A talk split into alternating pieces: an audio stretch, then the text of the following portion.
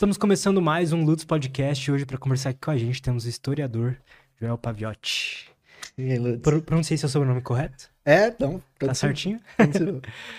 Cara, então você. Hoje, assim, eu te conheci principalmente por causa do teu canal, né? Você é apresentador de iconografia da história. E lá, principalmente os temas que são tratados lá são crimes e coisas bizarras e coisas violentas. E, enfim. é, De onde veio essa ideia, cara, de.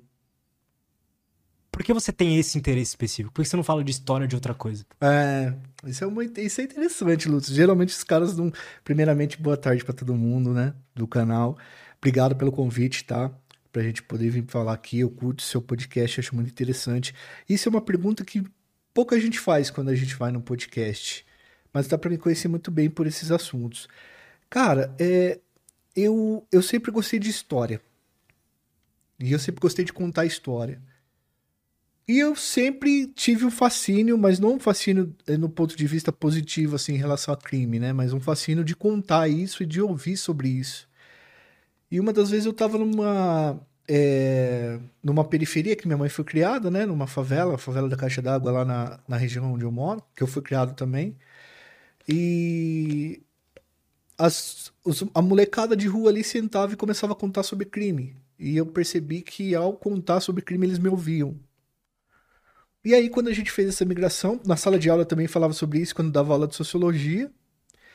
E quando eu fui pra internet, eu descobri muito rapidamente que eh, a gente tinha um domínio do storytelling, assim, dos criminosos, sabe? O meu canal não é true crime. Sim. né? Eu não, eu não pego um caso, por exemplo, Ted Bundy, vou lá e fico falando do cara. Não. Eu, eu foco em criminosos que são conhecidos no Brasil, mas que são envolvidos com crime organizado, alguns casos bizarros, igual você falou, mas a nossa especialidade é estudar criminosos com a visão da segurança pública, da história da segurança pública, que é uma coisa que falta muito, né? O que que falta nesse sentido? Por exemplo, muitos canais de true crime, eles vão e eles falam apenas do crime que Aham. aconteceu, de como foi e tal. A gente fala de toda uma estrutura sociológica, social, cultural que constrói a criminalidade dentro de um país. E para isso a gente usa microhistórias de pessoas que fizeram parte desse mundo da criminalidade. Então, por exemplo, o Fernandinho Beiramar, ele é um produto de um meio sociológico e social que ele viveu. Apesar dele ser um cara que escolheu ir pro crime, uma série de coisas, mas tem como você entender o contexto do Brasil através desses personagens, entende? Me dá um exemplo, então. Vamos pegar esse personagem. Bom, Qual que, como, por que ele se tornou quem ele é? o Fernandinho. Isso. Cara, o Fernandinho se tornou que ele é, porque nos anos 90 o monopólio do pó foi desmantelado na Colômbia, abriu-se espaço para que outras pessoas pudessem fazer esse comércio internacional. O Fernandinho sai de Duque de Caxias numa quadrilha de 12 pessoas e ele vai para a Colômbia, faz amizade com as Farc, com os colombianos e com uma série de outras pessoas. Ele quebra o monopólio que os paraguaios tinham do tráfico para o Brasil e ele se transforma num dos maiores comerciantes de substâncias ilegais, para não ir contra as regras da, da, da comunidade, a gente usa esse termo. E, cara, ele simplesmente fez uma revolução no Rio de Janeiro no ponto de vista da, do fornecimento de pó para a cidade do Rio de Janeiro. Então existia uma, existe uma demanda, obviamente, para essa substância, só que a oferta na época ali, quem tinha o monopólio disso foi desmantelado. Ele se Exatamente. aproveitou disso. É, houve um- uma primeira guerra às drogas. O primeiro cara que era o. que foi o cara que fez o primeiro contato com os colombianos no Rio de Janeiro nos anos 70, quando o pó explodiu, foi o Antônio Nicolau, o Toninho Turco. E esse Toninho Turco ele dominava essa todo esse fornecimento. Aí depois o Comando Vermelho começa a dominar também as, as- os bairros. E a hora que se quebra o monopólio do do Pablo Escobar, que ele tinha um grande monopólio, e aí os novos traficantes do Brasil vão chegando e vão tomando conta dessa, dessa importação e exportação de entorpecentes. Dá pra dizer, então, que a história do tráfico no Brasil, assim, tá diretamente ligada com a parte internacional do negócio? Tá, tá, exatamente. O Brasil, ele é um entreposto, ele não produz pó, tá? Quem produz pó são os países andinos, geralmente Bolívia, Colômbia e Peru. Se você juntar esses três, dá 95% do pó fabricado no mundo. Caramba! Dizem algumas pessoas que 99%. É, mas já foi descoberta produção de pó lá na, em México, em lugares específicos. E o Brasil, ele é o país que, além de consumir muito, né? A gente é o país que mais consome na América do Sul, mas a gente é o que separa o nariz dos europeus dos países andinos. Então a gente, A gente tá pega no Bolívia. Exatamente.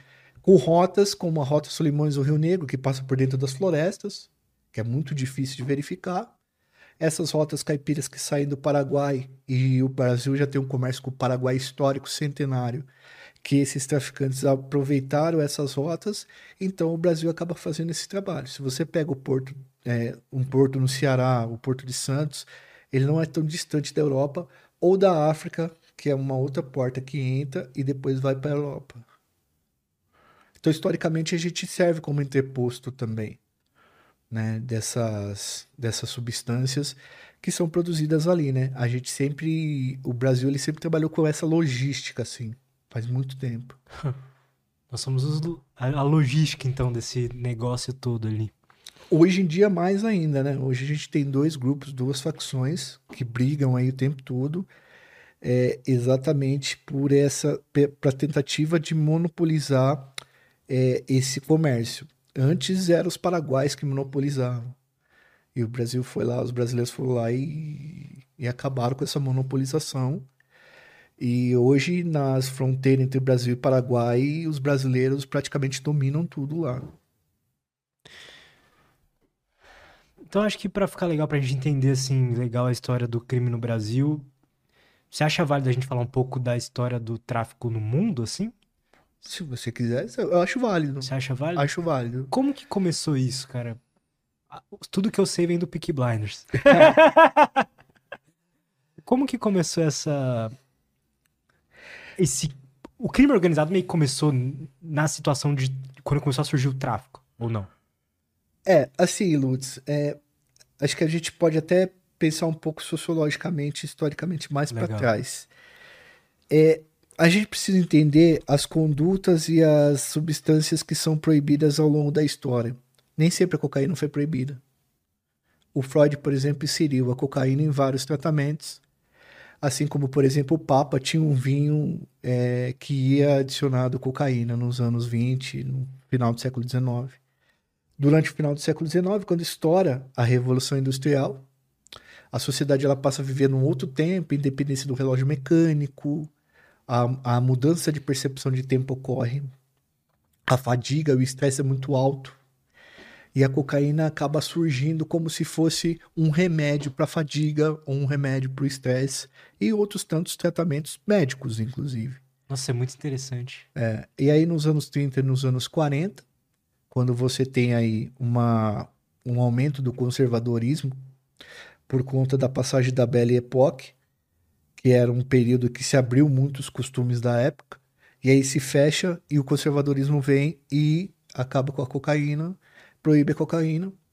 Só que ela continua assim nos anos, anos 50 e nos anos 60, porque a gente tem os anos 50 e 60 com o- os principais drogas usadas eram os que as pessoas chamam de os que expandem o, o- a consciência, né? expansores de consciência, que é o LSD, principalmente a erva.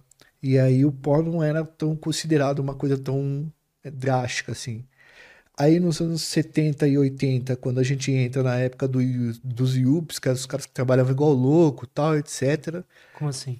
É, cara, a época, por exemplo, onde são formados os Bill Gates da vida, Aham. os Steve Jobs. Existia um movimento muito forte nos Estados Unidos no final dos anos 70 e início dos anos 80, que a gente chama dos IUPs, na sociologia cultural, que eram os caras que trabalhavam muito. Eles trabalhavam 15, 16 horas por dia para desenvolvimento de tecnologia, de programação, foram acompanhando o desenvolvimento da computação. Aqueles caras do mercado financeiro também? Também, também. nessa? Esse período, ele começa a demandar um uso maior de cocaína. E aí essa droga passa a ser é, uma tenta, passa por uma tentativa de controle muito rígida, inclusive, no começo dos anos 80, com, no final dos anos 70 com Richard Nixon nos Estados Unidos, início dos anos, no final dos anos 80 com o Ronald Reagan e o Bush pai. E aí o pó acaba sendo a droga da vez, né? A que é mais consumida, nos grandes centros principalmente, e aí ela sofre a maior repressão também, né? E é nesses anos 70 que começa os cartéis mexicanos e colombianos. Então, em cada época da nossa história como humanidade, e aí eu falo da história ocidental e latina, o mundo que a gente vive e o modo da gente viver condiciona a substância que a gente usa e a substância que vai ser legal. Saca? Isso é interessante. Pensa hoje que a gente perdeu, por exemplo, o direito ao desligamento. A gente está 24 horas logado. Qual foi a última vez que você ouviu que alguém deslogou da internet? Ah, é raro. Raro. A gente muitas vezes não sabe o login, a própria senha, porque você está 24 horas logado. Direito Qual que é a droga hoje que mais é, tem arrepiado os Estados Unidos, tem arrebentado os Estados Unidos? Que a gente olha para lá, o país mais rico, a gente vê o maior consumo. São os opioides, o fentanil. O que, que o fentanil faz? Desliga o cara. Entendeu? Você, o, o fentanil ele é usado para anestesiar a pessoa. Então, quando você usa aquilo, você desliga, você sai, você desloga do mundo. Então, essa substância ela passa a ser a substância que mais tira vidas nos Estados Unidos nos últimos tempos. Os cartéis mexicanos passam a usar. Então, a história das substâncias ilegais elas estão muito ligadas ao tempo que a gente vive e às condutas que a gente tem no dia a dia, tá? E aí, cara, a gente entra nessa história. Você tá puxando aí para a gente falar da história do tráfico. É, a gente tem os Estados Unidos se posicionando muito fortemente quanto os países que produzem esse, essas substâncias ilegais. E aí a gente tem um marco nos anos 70, que é o marco da do boom da cocaína, que aí eles começam a perseguir mesmo os cartéis, os países mais pobres em desenvolvimento, que fazem a exportação para lá. Né? Agora, o crime organizado, as redes criminosas, elas existem há muitos anos, há muito tempo. Desde quando você proíbe uma conduta vai existir uma rede, vai existir uma organização Total. que vai tentar é, fazer com que, enfim, consiga um lucro, principalmente no capitalismo, em cima daquilo lá de forma ilegal. Então, Como já foi o caso máfia... do álcool em algum momento. Exatamente. A máfia do álcool, por exemplo, era isso. Você proíbe a conduta de beber, você proíbe o produto e aí você cria toda uma rede ilegal, porque existe uma demanda e o cara vai atrás disso daí, entendeu? Então você, é, o crime ele se organiza a partir da proibição de condutas, né? Na história, a gente tem uma, um relato assim, de qual que é a primeira, ou uma das primeiras facções que surgiram, assim? Você fala na história da humanidade? Da humanidade. Cara, é muito difícil de saber, porque, por exemplo, se você pega no Egito, você tinha, você tinha no Egito, tá? É, não, a gente não pode falar de máfia, né? Mas grupos organizados que roubavam grãos, você tinha grupos de sabotagem que, é, que contrabandeavam grãos, porque só o Estado podia fazer isso. Então, quando o cara conseguia fazer isso, você tinha grupos que faziam esse tipo de, de, de trabalho, né? Na Grécia Antiga também, e em várias partes na história da humanidade. Mas o crime ele começa a ficar mais organizado e começa a virar empresa com o surgimento do capitalismo mesmo. Aí a gente começa a falar de verdade de organizações, corporações e grupos criminosos que são fortíssimos mesmo e que atuam aí por debaixo do pano, porque o lucro não precisa necessariamente. O capitalismo ele funciona com o lucro, certo? O lucro ele não é uma coisa que você precisa legal, é, não precisa estar legalizado para você conseguir lucro, né? Tipo, Sim. é, inclusive... não, não é só porque tá legal que por algum motivo uma mágica se você coloca, se você compra um negócio por um preço menor e vende depois, você vai ter o lucro de qualquer jeito. Exatamente. Então a cocaína, por exemplo, é um commodity. Você tem todo o sistema legal de vendas de commodities, venda e compra, e a cocaína também é negociada em dólar. E aí você não precisa pagar governo, você não precisa pagar Estado, você não precisa, quer dizer, paga por debaixo do pano, mas você aproveita toda uma estrutura de capital legal para você fazer essa conduta de forma legal, entendeu?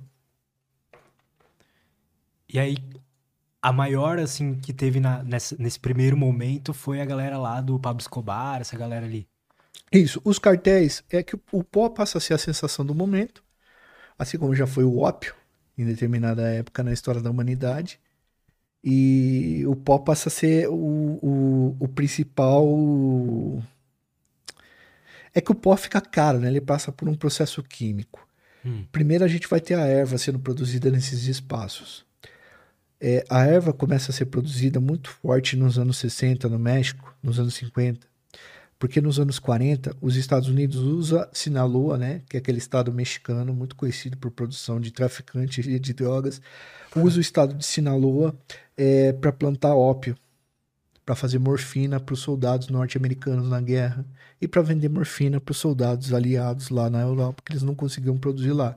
Eles tinham que pegar do leste asiático, que estava sendo dominado pelo Japão, que era inimigo dos Estados Unidos. Então eles plantavam isso no México.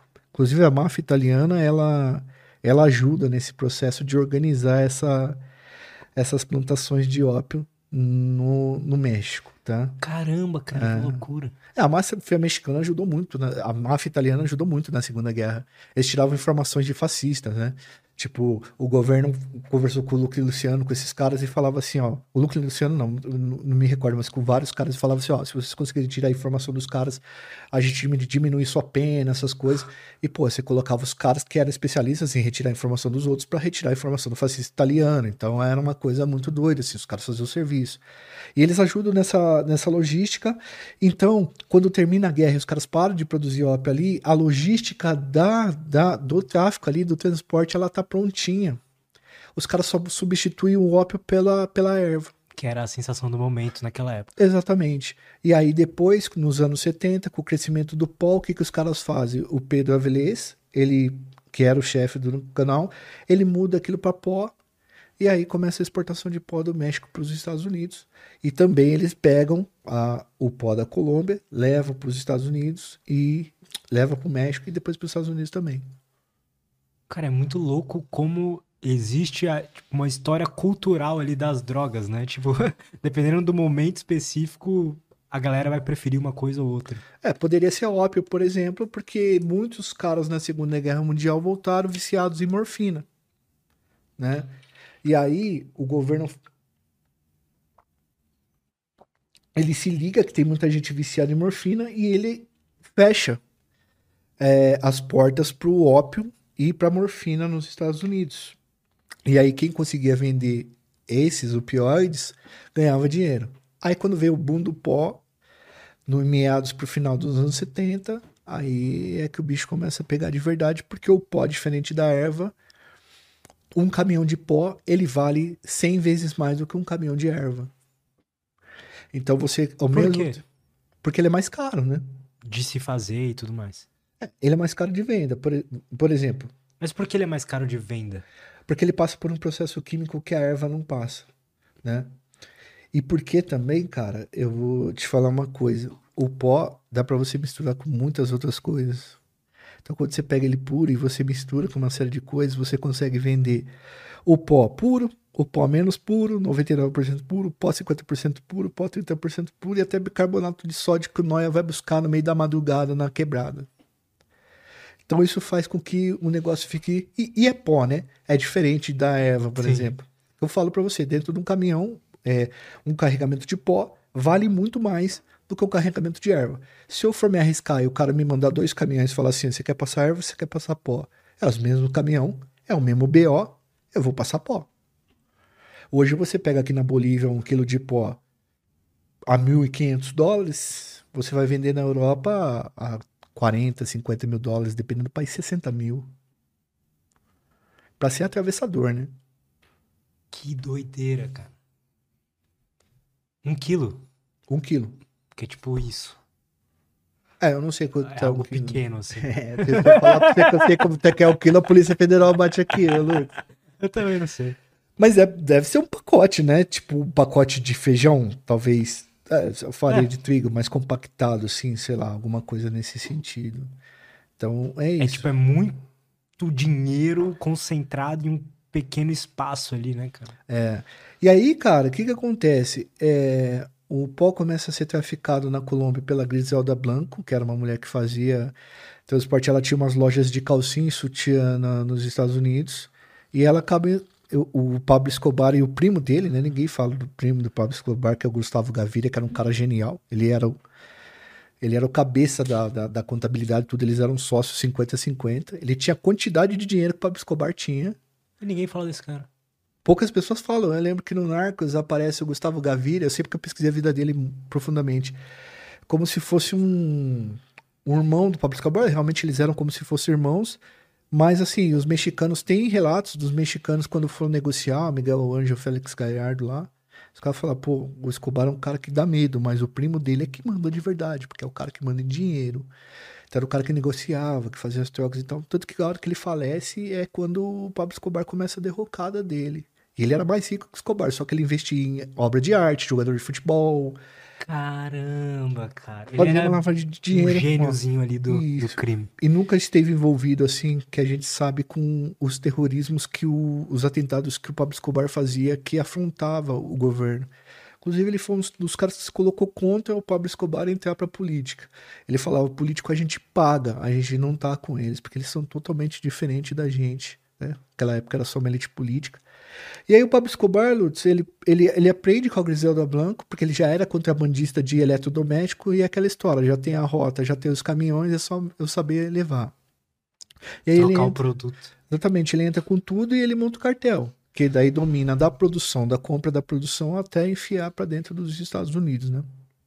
E aí surgem outros cartéis também, existem guerras ali, mas o negócio dá muito dinheiro. E ao mesmo tempo é muito louco isso, porque a gente fala, as pessoas às vezes assistem Narcos e falam assim: ah, primeiro foi os colombianos, depois os mexicanos. Mas não, eles começaram no mesmo tempo. Tá? O Miguel Ángel Félix Galhardo, por exemplo, ele começa em 1976, 77. Lógico que nos anos 80 ele consegue fazer uma façanha no México que ninguém consegue, que é centralizar a produção, a importação e a exportação do narcótico. Então todo mundo que quisesse exportar tinha que passar por ele, como se fosse um consórcio. Mas ele foi muito grande também, como o Pablo Escobar foi. Mas as pessoas tendem a achar, por conta da série, que ele foi depois do Pablo Escobar. Mas na verdade, o império dos dois foram juntos, um na Colômbia e um no México. Algumas figuras, elas, às vezes por conta da mídia e coisas assim, elas se tornam. Parece que elas são mais importantes do que outras, né? É. Ficam mais figuras um pouco mais celebridade, né? É, o Brasil pegou. O Brasil ele transmite muito essa questão da América do Sul, né? É, isso é. Acho que, que é uma coisa. É, talvez. Eu não tenho tanta certeza do que eu tô falando aqui, mas a mídia brasileira, nos anos 90, ela causou susto, causou medo nas pessoas muito mais com Escobar do que, por exemplo, com Miguel Angel Félix Galhardo. Eu acho que a cobertura do que acontecia no México não era muito vista aqui no Brasil, era mais a colombiana mesmo, sabe? Sendo que aqui no Brasil também a gente estava em crescimento de duas facções muito perigosas nos anos 90 e início dos anos 2000, né? Que era pouco mostrado na mídia também, era como se fosse uma coisa de longe, né? O Comando Vermelho já era muito grande em 1993, 1994, a hora que acaba a Era Escobar. Já era gigante. Já era muito grande. Depois aumentou mais, claro, mas ele já era alguém que já era um grupo que dominava o tráfico dentro do Rio de Janeiro, que é uma das maiores cidades do país, né? E no estado também. Então tem toda essa, essa situação, sabe? Tipo assim, a gente viveu toda, toda essa, essa situação e até hoje o pó ele continua sendo um dos carros-chefes assim do tráfico internacional de entorpecentes. A demanda é alta, o produto é caro. e nariz para cheirar tem muito. Nos Estados Unidos, por exemplo, é, o consumo de lá é um negócio gigantesco, cara. Absurdo, absurdo, absurdo.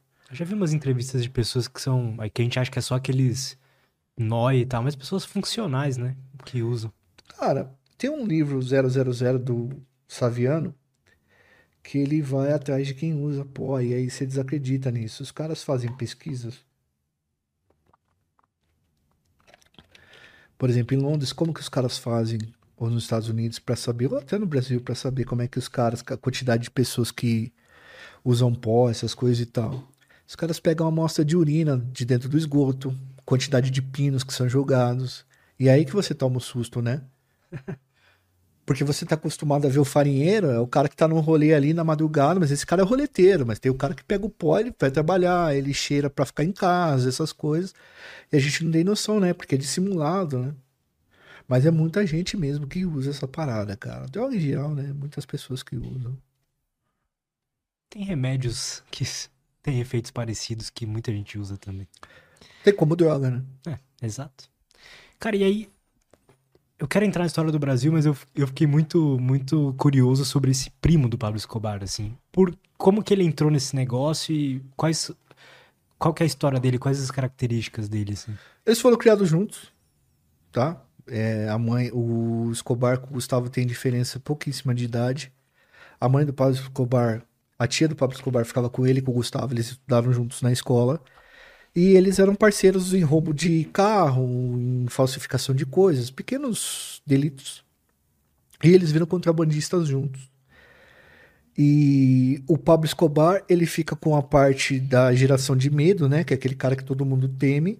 Enquanto o Gustavo Gaviria, ele era o cérebro financeiro da coisa.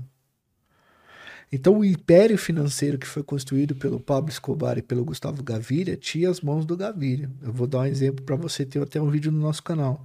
Quando eles iam fazer reunião com uma série de traficantes, todos donos de lugares lá da Colômbia, ele proibia todo mundo de beber álcool ou usar erva, porque ele falava que quando ia tratar com dinheiro, todo mundo tinha que estar na mesa.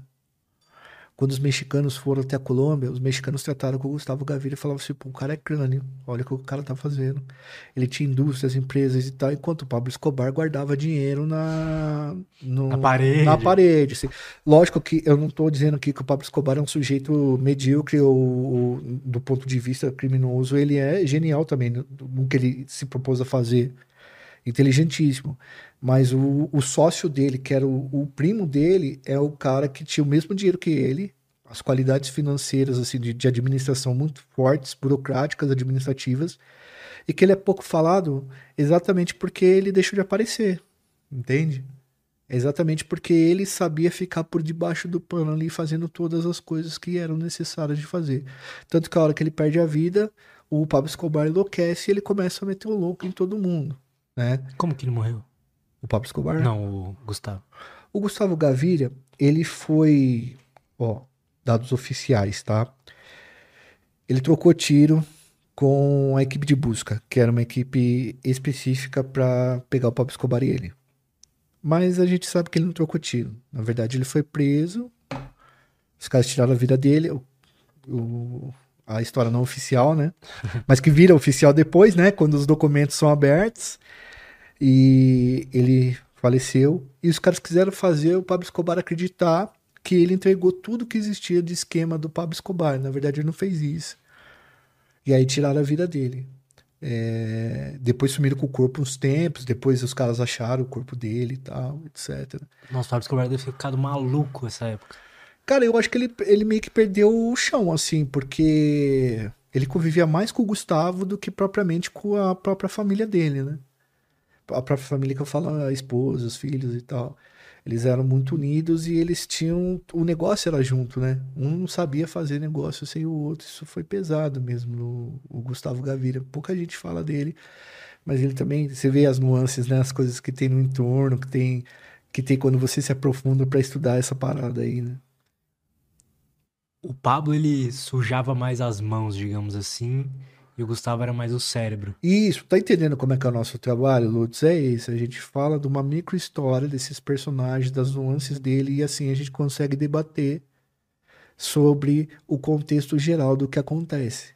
Então a gente tá falando do Gaviria e do Pablo Escobar aqui, e a gente conseguiu encaixar esses dois personagens dentro de um contexto que estava acontecendo nos anos 70, que era o boom da, do pó. Então a gente sempre faz isso no nosso canal. A gente pega puxa um personagem, conta a história desse personagem, e através dele você consegue entender o, contexto sociológico, histórico, porque o cara é um produto do tempo e do meio que ele vive também, né? Entende o cenário todo, né? Da história ali. Da história na Colômbia, fora da Colômbia, é, é, mundialmente, é, no continente sul-americano tal. Por exemplo, o Pablo Escobar e o Gustavo Gaviria, eles vendiam pó pro Toninho Turco, que foi o cara que inseriu o pó no Rio de Janeiro. Os caras eram amigos, eles, eles é, tinha caderneta com os caras, assim, pegava fiado pó. E o Pablo Escobar veio várias vezes pra cá, pro Rio de Janeiro, tudo. Ele conhecia o Toninho Turco e tal.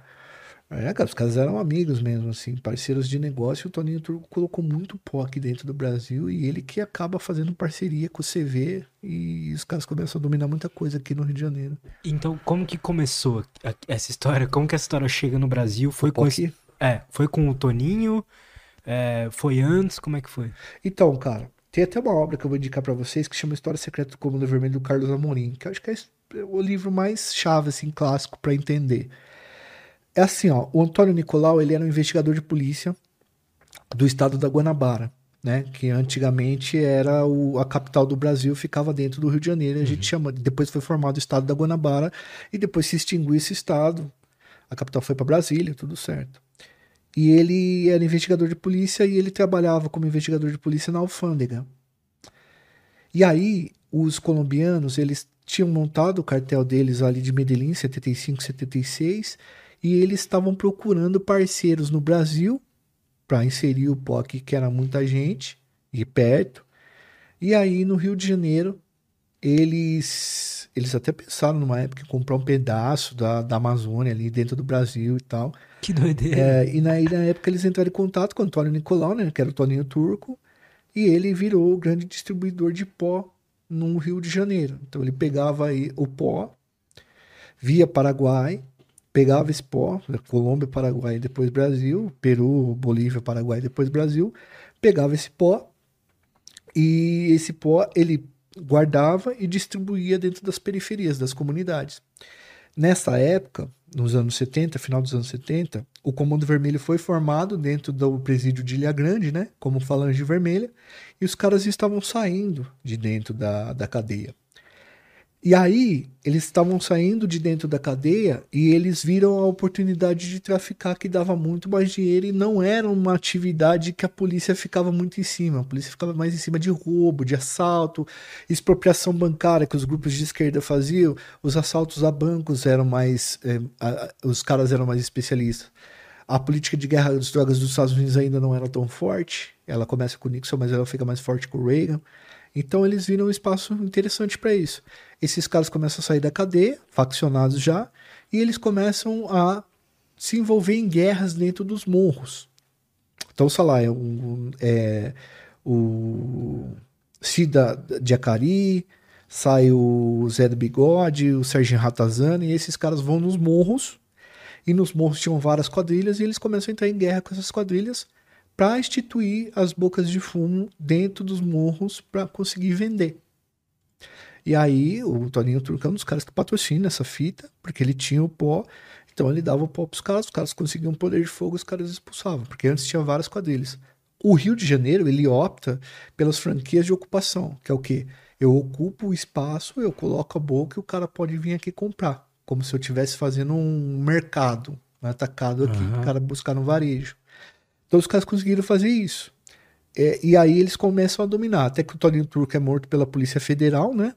E aí se espalha entre vários traficantes a, esse lance de dessa chegada do pó aqui para o Rio de Janeiro, até que chega uma nova, uma nova geração de, de traficantes, com o Fernando de Beiramar, esses caras, e aí esses caras vão para Paraguai e cortam os, os, os atravessadores, né?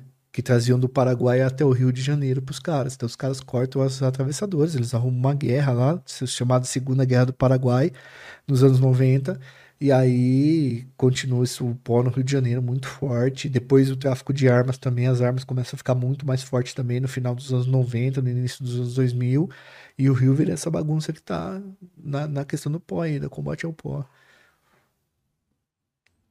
Que loucura. É muito louco, né? Por que o Fernandinho Beiramar é tão celebridade assim? O que, que fez dele um dos principais nomes? Cara, ele. O Fernandinho, ele era.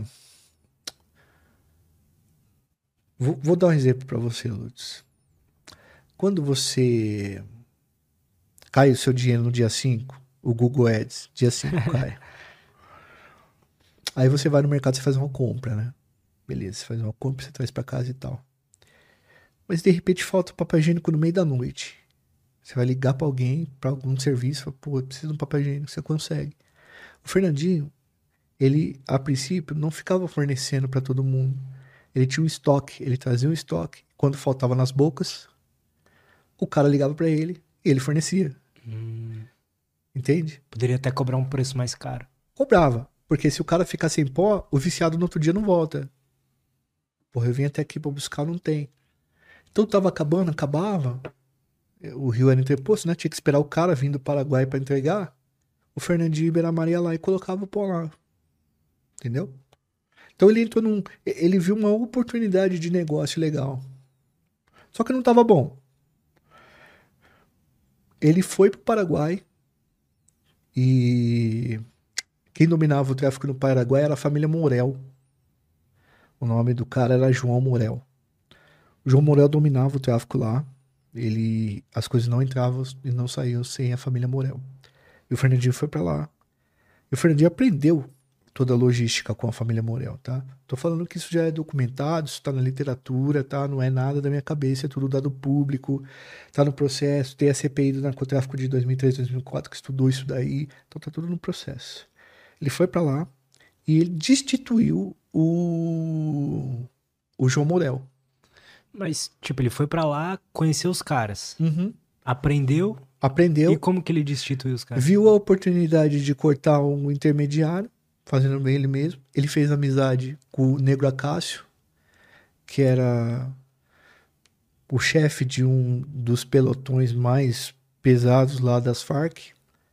E o Caracas, né, que é o, o Negro Acácio, tinha uma amizade pessoal com o Fernandinho. Tocou tiro juntos, os caras tinham uma infância parecida. Os caras eram muito amigos mesmo. E ele falou assim: não, eu forneço pó diretamente pra você sem passar pelos Morel. Só que o problema é que você vai ter que dominar a rota do cara, né? Porque eu consigo comprar produto, mas não consigo transferir, é diferente. E aí eles entram numa guerra, cara. Uma guerra muito sangrenta lá no Paraguai, que tira a vida do João Morel, tira a vida dos dois filhos do João Morel. É, e aí o Fernandinho toma conta do. toma o controle do tráfico lá. Mas aí tem outros caras que também que começam a acender lá paraguaios também, fazem um contra-ataque. Tomou Cara, a força ali, então. É. Não foi um jogo de poder. Não, não, não, assim. foi, foi pancada, foi muito sangue, foi muito sangue, foi muito sangue. Pra você ter uma ideia, o Chapolin, que era o principal sicário do. Outra coisa do Marcos também, né, cara?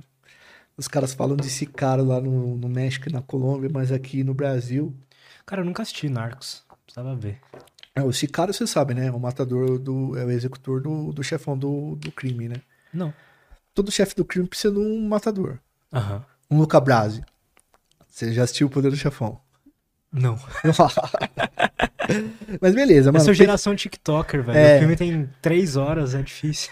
Lembra? Então pensa que todo chefe de, de, de alguma organização ele precisa de um matador. Que é o cara que quando você precisa tirar a vida de alguém, o cara vai lá e faz o serviço, certo? Perfeito. E aí, cara, é, do Escobar era tio Laquica, o. é, como que é o nome do, do, do outro lá? O El Pinina. Do Miguel Angel Félix Gallardo tinha uns caras também que faziam o serviço pra ele. E aqui no Brasil, o Fernando de Miramar tinha um braço direito que era o Chapolin. E o Chapolin era sanguinário, cara. Pra você ter uma noção, tem uma. E, o Fernandinho já foi condenado por isso. Tem uma fita que o Fernandinho tava fugindo na Colômbia, da Polícia Federal. E aí teve uma ex-namorada do Fernandinho que se envolveu com um cara aqui no Brasil, no Rio de Janeiro. E aí o Chapolin sequestrou o cara. Mano, fez um regaço com o cara no telefone com o Fernandinho Beiramar. É, um, é, um, é uma fita muito louca, assim. De tanto que o Beiramar era poderoso. Mas voltando no ponto lá da gente, é, ele mandou o Chapolin lá no Paraguai na, na casa de, de um rival dele, que era o Cabral, comandante Cabral, que era um outro traficante que era aliado do João Morel. Os caras tiraram a vida da mulher do Cabral, do, é, do filho do Cabral e de várias pessoas na casa e o Cabral conseguiu fugir. Depois o Cabral mandou tirar a vida de 20 pessoas ligadas ao Fernandinho. Então foi um mar de sangue. Mas ele cortou o. O. Aquela rota ali. É, aquela dele agora. rota. É, aí era dele. Depois o PCC se mete naquela rota mais pra frente. Os caras tiram a vida do Jorge Rafa Tomani, que era um outro grande traficante da fronteira. Tinham vindo numa operação de mais de 10 milhões de reais, os caras compraram uma ponto .50, o cara andava com 30 seguranças, os caras estouraram o carro dele que tinha a última blindagem e tiraram a vida do cara, do Jorge Rafa Tomani. E aí vira uma outra guerra lá para saber quem que vai dominar o lugar para fazer essa, essas paradas. E aí, como o Comando Vermelho e o PCC tomam conta do lugar, eles começam a se expandir para outros estados, né? E aí, a hora que eles começam a se expandir para outros estados, é, começa a virar uma guerra nos outros estados, né? Então, você lembra de 2016, 2017, quando teve aquele massacre de Alcaçuz, uhum. da, da, da Compage e tal, porque era isso. O Comando Vermelho PCC chega no lugar, as quadrilhas antigas ali do lugar que controlavam as rotas, elas reagem ou se aliam os caras e os caras vão comendo todo mundo, entendeu? Como se eles fossem uma grande é, corporação e que ou você se filia ou o cara te compra, sacou? Perfeito. Mais ou menos como chega, é... por exemplo, as, as, as grandes empresas de ônibus onde tem as vans. Calma, ou vou comprar isso aqui ou você vai para fora, tá ligado? É tipo um bairro que tem os mercadinhos de bairro, aí chega uma grande tipo um extra da vida, alguma isso, empresa dessa, isso. e fala assim, não, agora eu boto o preço lá embaixo e morram todos vocês. Então, e aí eu falo que uma das coisas que fez com que as facções e organizações crescessem foi essa quebra do monopólio da exportação do atravessador paraguaio. Entende? Porque sempre teve. Acontece, o Paraguai tem uma política de imposto muito reduzida que favoreceu muito os descaminhos e o contrabando de lá para cá. Então esses caras só tinham as rotas, já tinham as rotas e foi só trocar o produto. Uhum. Então os paraguaios dominaram muito tempo essa, esse trabalho do atravessador. E os brasileiros pegaram esse trabalho. Né? E hoje é eles que fazem esse trampo. Por isso que essas organizações têm ficado cada dia mais fortes, com mais dinheiro, mais organizadas e tal, mais estabilizadas. Como que surgiu o PCC, cara? Cara, o PCC, assim, o PCC é resultado de um processo, tá? A gente tem os marcos de como que ele sumiu, mas ele é o resultado de um processo. É, a gente passa muitos anos de ditadura militar. E quando a gente vai fazer a Constituição de 88, a gente faz uma Constituição que dá direito para muita gente. Quer dizer, concede direitos, né? Pelo menos no texto.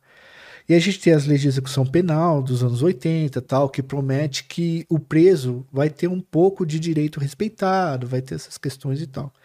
E essa fala nos anos 80 chega nos presídios. Ó, agora a gente vai ter concessão de, de visita íntima, que não chega a ser um direito, mas é uma concessão. A gente vai ter o direito à, à alimentação saudável, a gente vai ter direito a cumprir a nossa pena sem tomar paulada, essas coisas e tal. Uhum.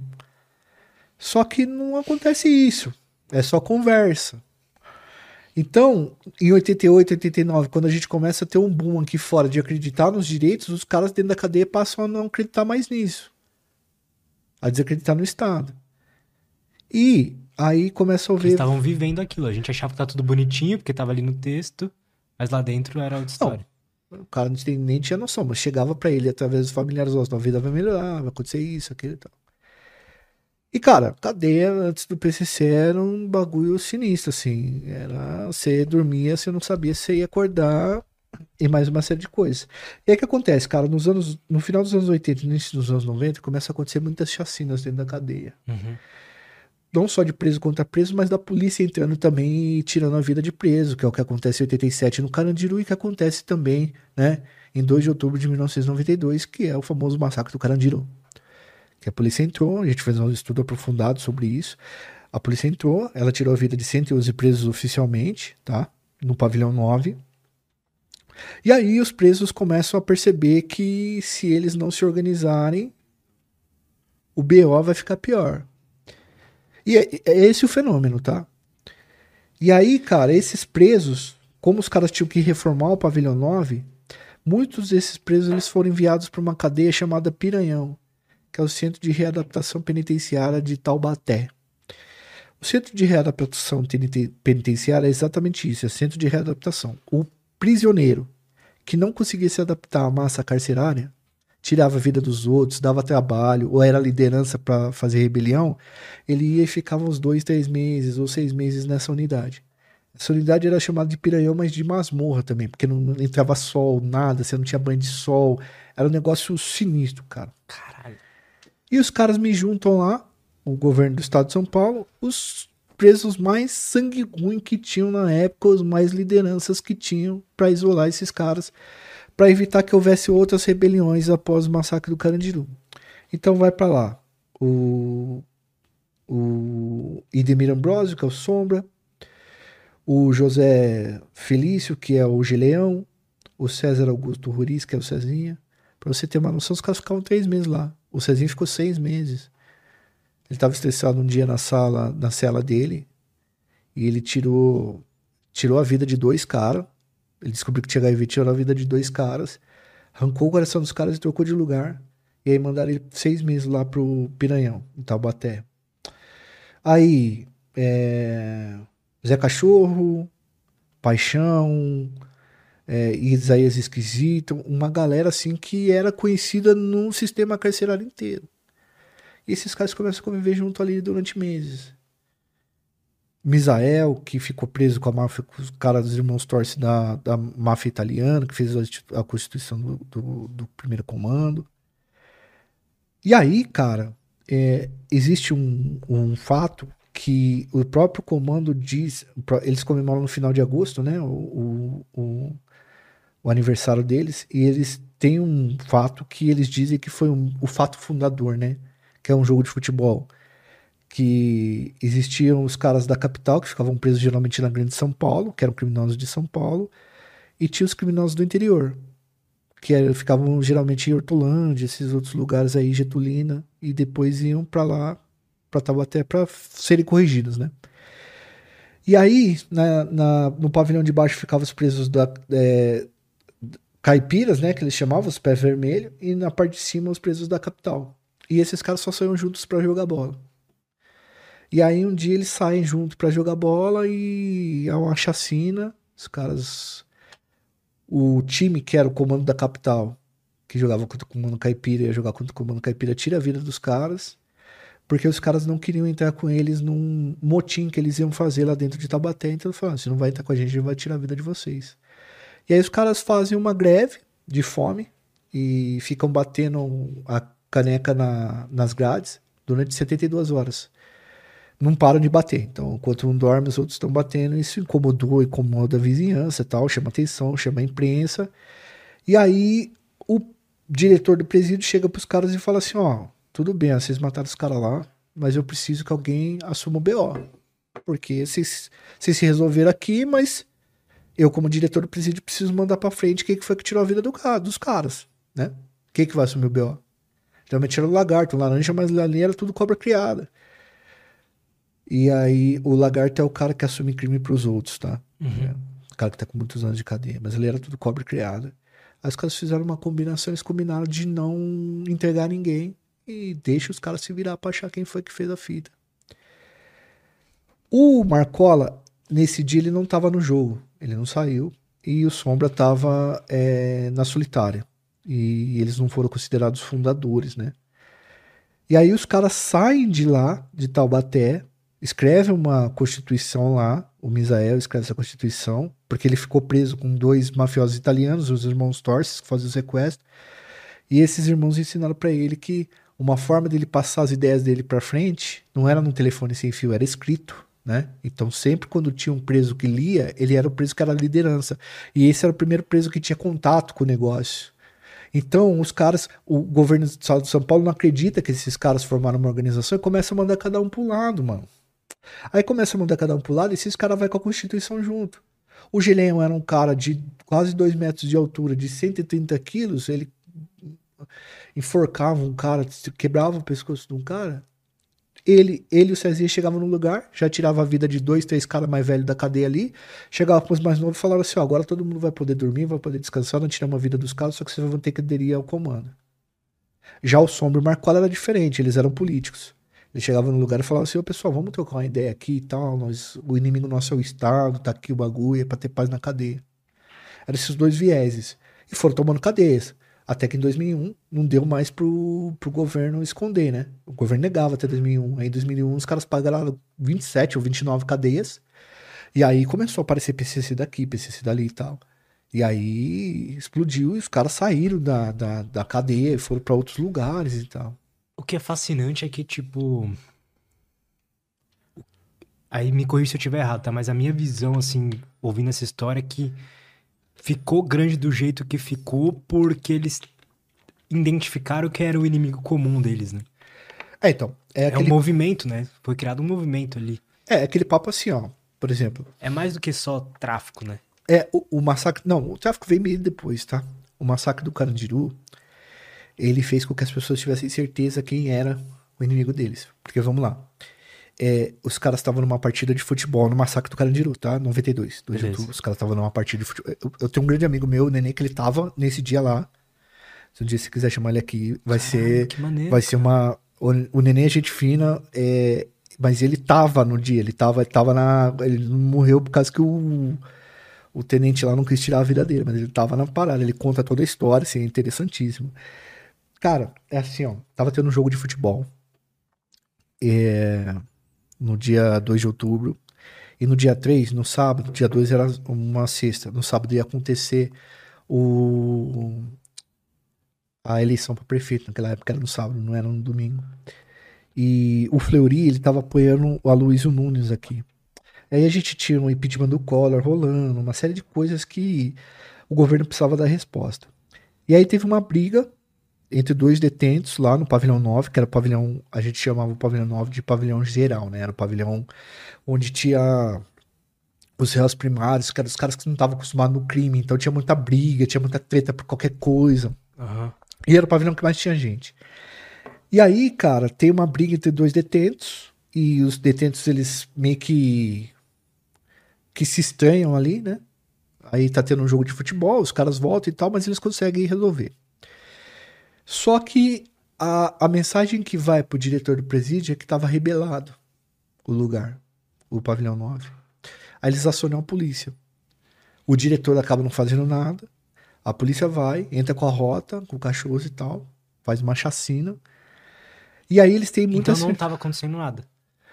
O que a, a versão dos presos é essa, que não Tá. estava acontecendo nada, tá? Tipo assim, os caras tinham já desenrolado as ideias, mas os, os funcionários e uma parte do governo, é, principalmente da polícia militar, eles dizem que os caras estavam queimando tudo, estourando a cadeia. Entendi. Mas é. Você vai ver que, daqui, que é, que é muito estranho essa, essa, essa, Versão. essa versão oficial. Porque assim, a gente tem a maioria dos tiros dados no rodapé, então o cara tava deitado, faleceu deitado e tal. é, são as coisas absurdas, assim, pega. A maioria dos tiros foram no, no tórax, umas coisas assim. É, e aí, cara, os caras têm muito bem, depois que falece esses 111 presos, eles têm uma noção muito forte de quem foi que fez isso. Que foi o Estado, né? É a polícia, é o Estado. Foi... Então eles pegam o Estado e, e colocam o Estado já como assim, ó, os caras tá aqui pra tirar a nossa vida, mas os caras tá aqui pra maltratar, os caras tá aqui pra punir. O nosso inimigo é os caras. Entende? Então os caras tinham muita noção, depois que aconteceu o massacre do Carandiru, de quem que era realmente o, o inimigo deles. E aí, cara, depois que os caras se organizam, o bicho pega. Mas tinha, mas tinha muito problema na época, né? O, o PC só foi ficar grande mesmo, grandão, assim, bem organizado, quando o Marcola tirou o poder do Geleiro e do Cezinha, que eram os, os, os chefões fundadores, e distribuiu o poder entre, bastante, entre várias pessoas, assim, no sistema carcerário inteiro. E aí, e aí é quando o PCC cresce de verdade, assim, que vira uma rede criminosa muito grande, um negócio muito sofisticado mesmo.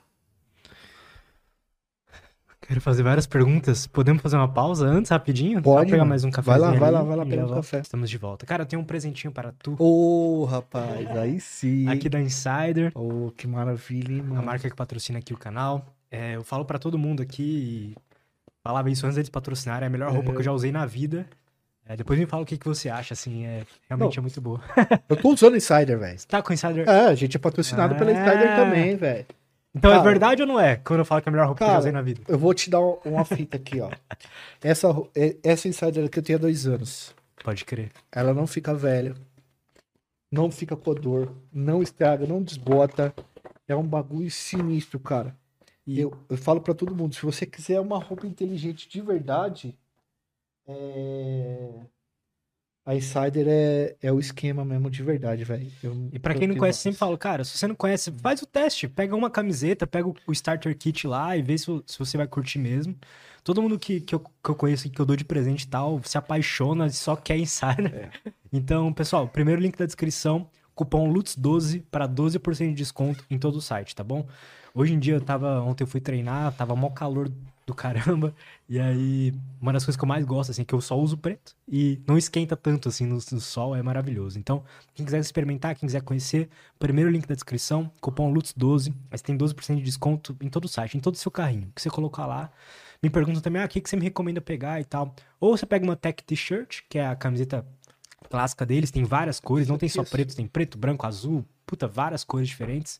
É, ou você, você pode pegar um kit, né? Que tem lá os starter kits, que são starter pack, que aí vai vir a camiseta, vai vir uma cueca, vai vir uma meia, tem o starter kit feminino, masculino. Você vê o que faz sentido para você lá, tá bom? Então, primeiro link da descrição, cupom LUTS12. É louco, cara. E o Joel não deixa eu mentir. Aqui. Não, cara. eu acho que a, a, a, principal característica que eu gosto da Insider, além da durabilidade, é, cara, ela desamassa no próprio corpo, velho. É, é, é um negócio sinistro, é cara. Você pega uma camisa de jogo 2, você compara com essa tech shirt aqui, é brincadeira. É não, brincadeira. eu nem. Eu, eu, sempre usei camiseta básica, assim. Uhum. Agora falando até fora da, da parte comercial aqui do programa, mas eu sempre usei camiseta básica. E as marcas que, que eu ia e comprava e tal, tipo, durava dois meses, três meses, e a camiseta já ficava esquisita, in, inutilizável, assim, sabe?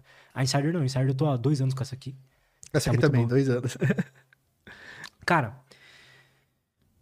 a gente parou no momento ali da, da história do PCC que eu acho que é, tem uma figura interessante, que é o Marcola, né? É. Por que que você... Ele é realmente interessante, ele é inteligente, como dizem. Por que que ele é uma figura, assim, importante hoje?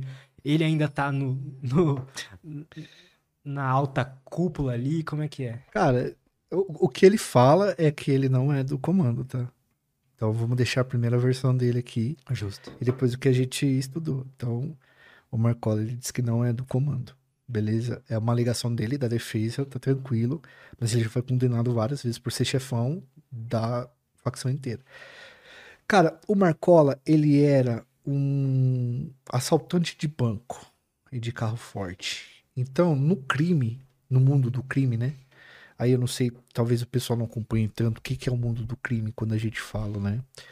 É um conjunto de ética e moralidade que conduz o cara dentro do mundo dos delitos.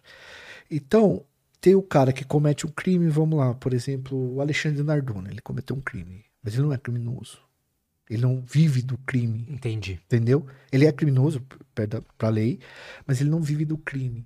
Existe o cara que vive do crime, da criminalidade, da organização criminosa, de assalto tal. Esse mundo de viver no crime, ele tem certas regras que você não pode infringir, senão você pode acabar debaixo da terra tudo. Então, ele sempre foi um cara que a gente chama de. E esse conjunto de ética, de hábitos que você faz, você começa a ganhar uma consideração se você faz tudo isso certinho, que a gente chama de proceder, proceder correto. É o lado certo da vida errada que os caras chamam. Então esse é o mundo do crime, é o, é o cara que vive do crime, que é o caso dos caras. Então ele era assaltante de banco. No mundo do crime, ser assaltante de banco é do alto escalão. É... Então a gente tem lá várias características. No mercado formal a gente tem um, um emprego mais subalterno ou um emprego mais prestigiado. Tipo um médico, medicina. Isso, exatamente. Assaltar o banco é tipo uma medicina ali assaltar o banco seria o empreendimento em que as pessoas olham pro cara e falam, pô, o cara é louco no mundo do crime mesmo. Porque o cara mete o louco em gente que tem dinheiro de verdade, enfrenta segurança armado, tudo, cara, as pessoas chamam de cara de disposição. E aí você tem o olheiro, que, por exemplo, o aviãozinho, que é o cara que leva a droga daqui pra lá, que é um cara que, um estelionatário, um cara que furta mercado. Esse cara é um Zé Ruela, enquanto o cara que é assaltante de banco, ele já é conhecido no, no mundo do crime. Então ele, aí você vai conhecendo uma par de gente que também é muito forte no mundo do crime. Que é o Birosca, que foi o cara que era do comando, o GG do Mangue, que mexia com tráfico e, e já era um cara que tinha muito dinheiro tal. Então você vai pegando uma elite do crime paulista que existe. E esses caras puxam cadeia nas mesmas unidades. Né? Vira e mexe, esses caras estavam na mesma unidade, os caras conversavam, estavam no mesmo local e tal.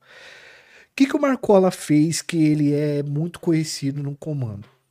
Primeiro que ele adotou uma postura de levar o comando para as cadeias de uma outra forma. Não foi da forma que foi usada pelo Geleão, pelo Cezinha na violência.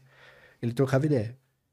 Então ele trazia toda a reputação dele, convencia pessoas e convencia os caras na lábia mesmo, no discurso, e não que ele não fosse perigoso, ele era muito temido, mas ele optava sempre por dialogar do que impor o negócio, mas quando precisava também.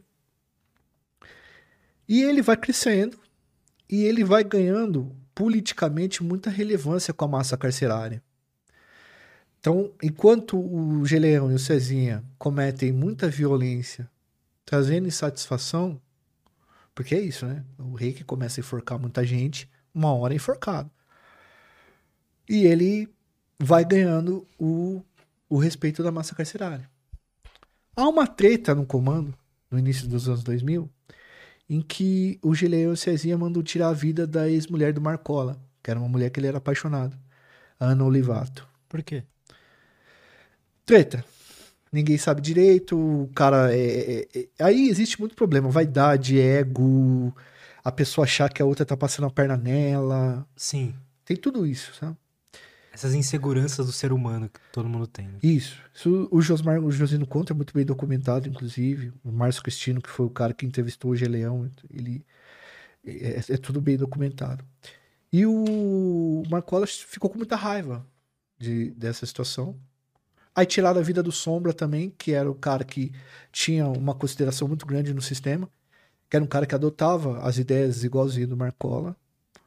É, e aí a coisa começa a se dividir. O Marcola convence a população carcerária a ficar do lado dele na guerra contra o Gileão e o Cezinha. E aí os dois são expulsos, o Cezinha é executado, o Gileão falece de Covid depois, né? Porque ele fica numa outra cadeia e tal. E aí ele acaba ficando como o principal chefe, segundo o Ministério Público. E aí o que, que ele faz, Mas cara? Mas que ano, que época? 2003, 2004, tá. final de 2002. Foi um negócio que, que sim, foi gradual, mas sim. ele convence a massa carcerária e aí o que, que ele faz, cara? Ele, ele tem uma ideia muito genial. Que não precisa pensar muito. Quando o cara lê algumas coisas, ele entende um pouco disso. Ele pega o poder que estava centralizado na mão dos fundadores, do Cezinha e do Geleão, e ele distribui isso pelo sistema carcerário. Então ele vai criar no sistema carcerário em cada cadeia uma sintonia. E cada sintonia vai ser responsável pelas disciplinas, que são os caras abaixo do sintonia. E aí, quando você distribui o poder, fica muito mais difícil de você perder o poder, porque ninguém quer perder aquele pouco de poder que tem, porque é muito mais poder do que a massa carcerária comum tem. Então as cadeias começaram a virar um setor que é assim, ó, você chega, o cara do comando chega em você, ele pergunta quem você é, qual que é o BO que você tem. Qualquer coisa que precisa resolver dentro da cadeia, não vai tirar a vida do cara como acontecia antigamente na selvageria. Vocês vão levar para as ideias, vai ter um debate e os caras vão definir. E cada sintonia é responsável por um setor e que é uma prisão, uma cadeia do estado de São Paulo e hoje até fora do estado de São Paulo. Então, ao dividir isso daí em várias sintonias, em vários chefes, e muitos deles da confiança do Marcola, é, ele conseguiu ganhar muito, muita solidez. Né? Por exemplo, eu, a gente falou do Birosca, né? O Birosca é um dos bandidos mais respeitados de Diadema. Ele era um cara que ele bancava ônibus para a família visitar os outros, ajudava o presidiário, mas, é, quem estava preso, sabe? É, o cara fazia uma série de coisas para a família dos presos que ele tinha muito respeito. O cara entra junto com o Marcola nessa. Né? Aí você tem, por exemplo, o Julinho Carambola, que era um cara extremamente inteligente, ele era muito conhecido por ser planejador de uma série de coisas que davam certo, é, negociador de cadeia brabo, que negocia com o diretor, que resolve o problema, ele entra junto com o Marcola. Você tem o Gulu, que era um cara muito é, é, é, conhecido no sistema carcerário, as pessoas tinham muito medo dele, ele entra com o Marcola também. Você tem o Tirissa, que também entra com o Marcola, o Funchal, uma galera que, pô, por exemplo, quando eles mandaram executar o juiz Machadinho, né? Luiz Antônio Machado lá no e Presidente Prudente, porque era juiz corregedor da cadeia e ele dava umas penas muito duras para os caras cumprirem, os caras executaram ele do comando todo a massa carcerária. Não, os caras é os caras têm uma tem coragem, entendeu? Infelizmente, né, tiraram a vida do juiz, tá totalmente errado esse bagulho assustador isso. Mas para uma galera da massa carcerária que seguia os caras, é como se os caras fossem muito ousados nesse sentido. Tanto que em 2006 os caras saem por São Paulo e. Porque 2006 é quando os caras investem nessa nova para combater essa nova cúpula. Os caras percebem no estado de São Paulo que tem muitos novos chefes comando. Eles pegam 700 desses caras e jogam numa cadeia de segurança máxima. Isolam os caras. Perto do Dia das Mães, que é a visita mais importante que tem no ano pro preso. Então os caras eles se reúnem e eles falam assim: não, vocês vão meter fogo em São Paulo. Foi em 2006, você lembra? Parou São Paulo, a Avenida Paulista ficou parada. Não, era muito novo. Quantos anos você tinha mais ou menos? Seis. Depois, Sete. É, mas eu acho que muita gente que tá assistindo aqui vai relembrar disso. Em 2006, o comando saiu para as ruas, tirou a vida de 56, se eu não me engano, se, se eu não me engano, 56 agentes de segurança do estado, entre polícia, agente penitenciário. Né? Uhum. E pararam a cidade. A Avenida Paulista foi a primeira vez que a Avenida Paulista ficou parada. Parada, sem carro, sem nada. Não tinha nada. Mas porque o pessoal não quis sair de casa? Não, ficaram assustados, né? Tava crescendo a internet também, começou um monte de boato. Os caras colocaram um carro-bomba na frente da, da Bolsa de São Paulo aqui, da Bovespa. E, foi um negócio muito louco, assim. Os caras de moto passavam, botavam fogo Caramba, na delegacia. Cara davam um tiro na delegacia, essas coisas. Aí foi um momento de demonstração de força muito pesado do, do comando. Surgiu até um boato na época que o governo teria negociado o cessar-fogo com os caras e tal, coisas desse tipo. A gente chegou a ouvir falar disso. Depois disso, o comando deu uma sossegada de aparecer, porque daí para você crescer, você não pode ficar aparecendo muito, né? Você precisa ter, ter aquele momento de estabilização sem aparecer tanto para que o negócio comece a crescer. Então, num primeiro momento, você diria que a motivação principal deles era ter uma vida um pouco mais digna ali dentro das cadeias, um pouco mais de, res, de respeito ali é, entre eles mesmos, entre eles mesmos e até entre o Estado com eles. Seria, é, foi a primeira motivação do PCC, você diria? É, cara, é que, é como eu falei, o massacre do Carandiru foi muito traumático para os é, quem estava preso na época, né? Eu, eu, conversei com vários deles, vários caras que sobreviveram a isso aí, e os caras ficaram em choques, assim, eles é, nunca tinha visto aquilo na vida. Obviamente que a polícia já tinha invadido certos lugares, tinha muita morte de preso, mas eles nunca tinham visto um massacre daquele.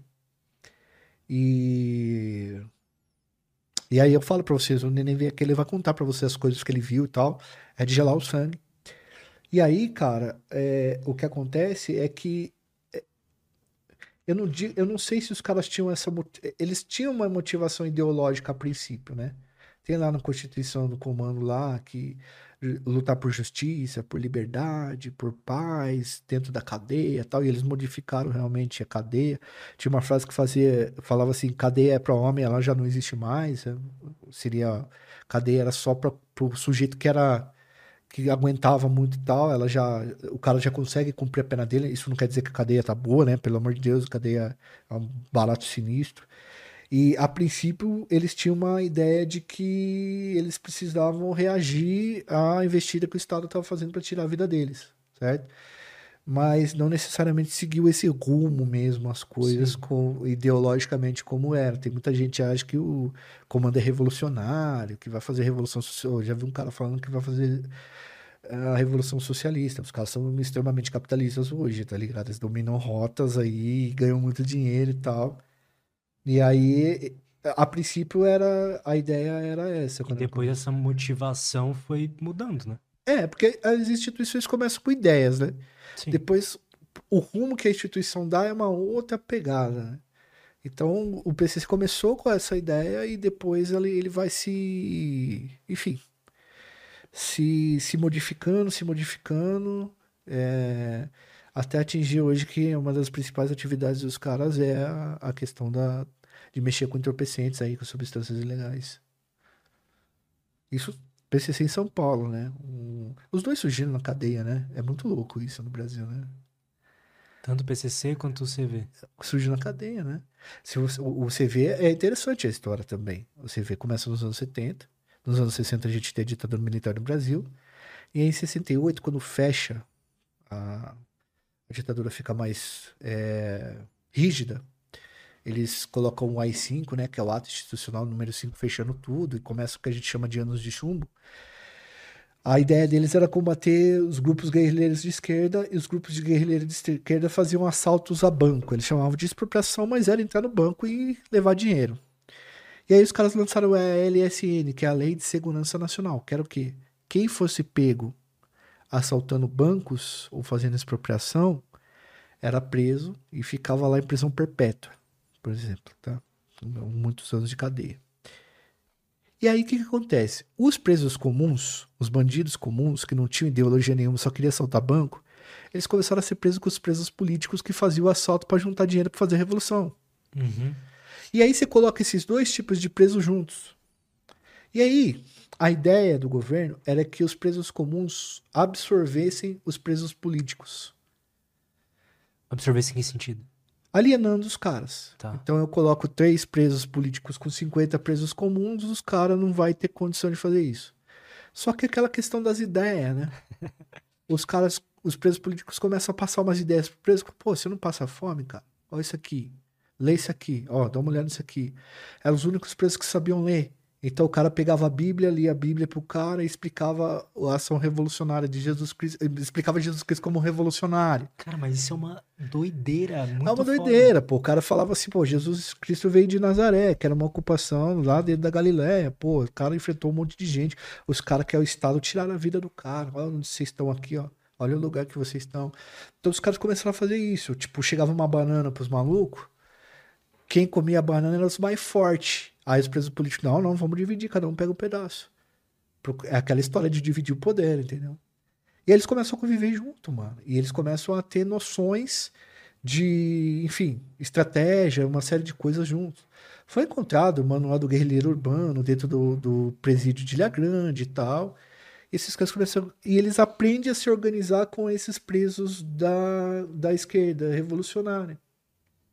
Quando sai a lei da anistia, os presos. Quer dizer, em 76, 77, os presos começam a ser liberados, os políticos, né? Que eram de classe média, geralmente e tal. E os pobres continuam lá no fundão, certo? E esses presos começam a sair anistiados, mas a ideia fica. E os caras aprendem, por exemplo, a organizar um caixa, aprende que quem tá lá fora pode fazer assalto, é, assalto reforça quem tá lá dentro, e aprende a não esquecer dos caras, aprende a dividir as coisas, aprende como se organizar em grupo e fazer greve. A palavra greve. Os caras nunca tinham trabalhado na vida registrado como CLT, eles aprenderam a palavra greve, eles começaram a fazer greve de fome. E aí, quando eles saem, eles vão pra, pra, pra rua. E é aquilo, eles não se formaram como militante, eles aprenderam coisas lá dentro que ajudaram eles a organizar uma rede. Sim. Né? E aí o CV sai pra fora, sai, né? sai para fora, sai, usando plenários, sai, e aí começa a crescer fora. E tinha os caras idea- idealistas lá no CV a princípio. O Serginho da Ivete, por exemplo, ele tinha um plano de governo, ele era traficante de uma região é, da, do Fumacê, lá no Rio de Janeiro, ele tinha um plano de governo. ele tinha um, ele mandava colar cartazes com o plano de governo dele, o plano de governo dele era colocar é, luz na rua para as pessoas não andarem no escuro, para as meninas poderem andar até tarde, é, mutirão, ele que organizava isso daí, era um bandido do CV que tinha essas ideias. O professor, que era o Eliel Silva Lima, eu, inclusive conheci o filho dele, conversei, o Jimmy, gente boa pra caramba. É, ele era um cara que era salta de banco, mas depois ele começa a se organizar, a ver como é que funcionam as coisas. A hora que sai, ele começa a organizar as coisas tal. Então são os caras que aprenderam lá dentro da cadeia a se organizar politicamente, porque o Estado deixou os prisioneiros políticos junto com os prisioneiros, com os criminosos comuns. Entendeu? O que, que isso ensina pra gente? Cara, é, num ponto de vista assim, ó, depois que os caras saíram, é, na época, hoje eu acho que já não tem mais isso, mas na época o cara tinha uma preocupação com a pobreza, com desigualdade social, sempre existia pelo menos um, um lapso disso no cara, né? Mesmo que ele não fizesse nada pra, pra fazer isso. Cara, o que a gente aprendeu é que assim, a cadeia foi formadora de muitas dessas pessoas, né? Aqui fora, o, a estrutura do país com a desigualdade social cria revolta, e na cadeia essa revolta ela vira uma instituição. né? Não é? Perfeito. Porque assim, ó, o que que acontece, cara? Muita gente me segue, é policial, muitas vezes tem um pensamento de direito e me respeito. E eu tenho amigos assim também. E a gente tem duas teorias do porquê que o cara vai pro crime. Que, que... Tem várias, mas assim, duas eu acho que é uma mistura das duas. Tem uma escolha racional por ir, mas tem também uma estrutura social que leva o cara a ter uma a, a, a escolher aquele mundo, a, a, ser condicionado a escolher aquilo, Ah, sem dúvida. ou as condutas que o cara faz ser criminalizado. Senão a gente não teria essa quantidade de negros dentro da prisão, que é, sei lá, mano, a gente tem 53% da população negra, mas 64% da cadeia negra, entendeu? A gente tem 60%, 53% da população negra, mas a gente tem 90% dos juízes brancos, né? Então, assim, também tem essa questão de você é, etiquetar as populações, as condutas das populações mais pobres para que seja crime, né? Como furto e, a, e o comércio, o varejo de drogas é um crime que enche a cadeia. Tem 70% da cadeia que são esses crimes aí pequenos. Uhum. Pequenos no, no ponto de vista da, do, do mal que causa, né? É, por exemplo, corrupção ela causaria muito mais mal, por exemplo, que o moleque que vende droga no, vere- no varejo. Existem já pesquisas nesse sentido.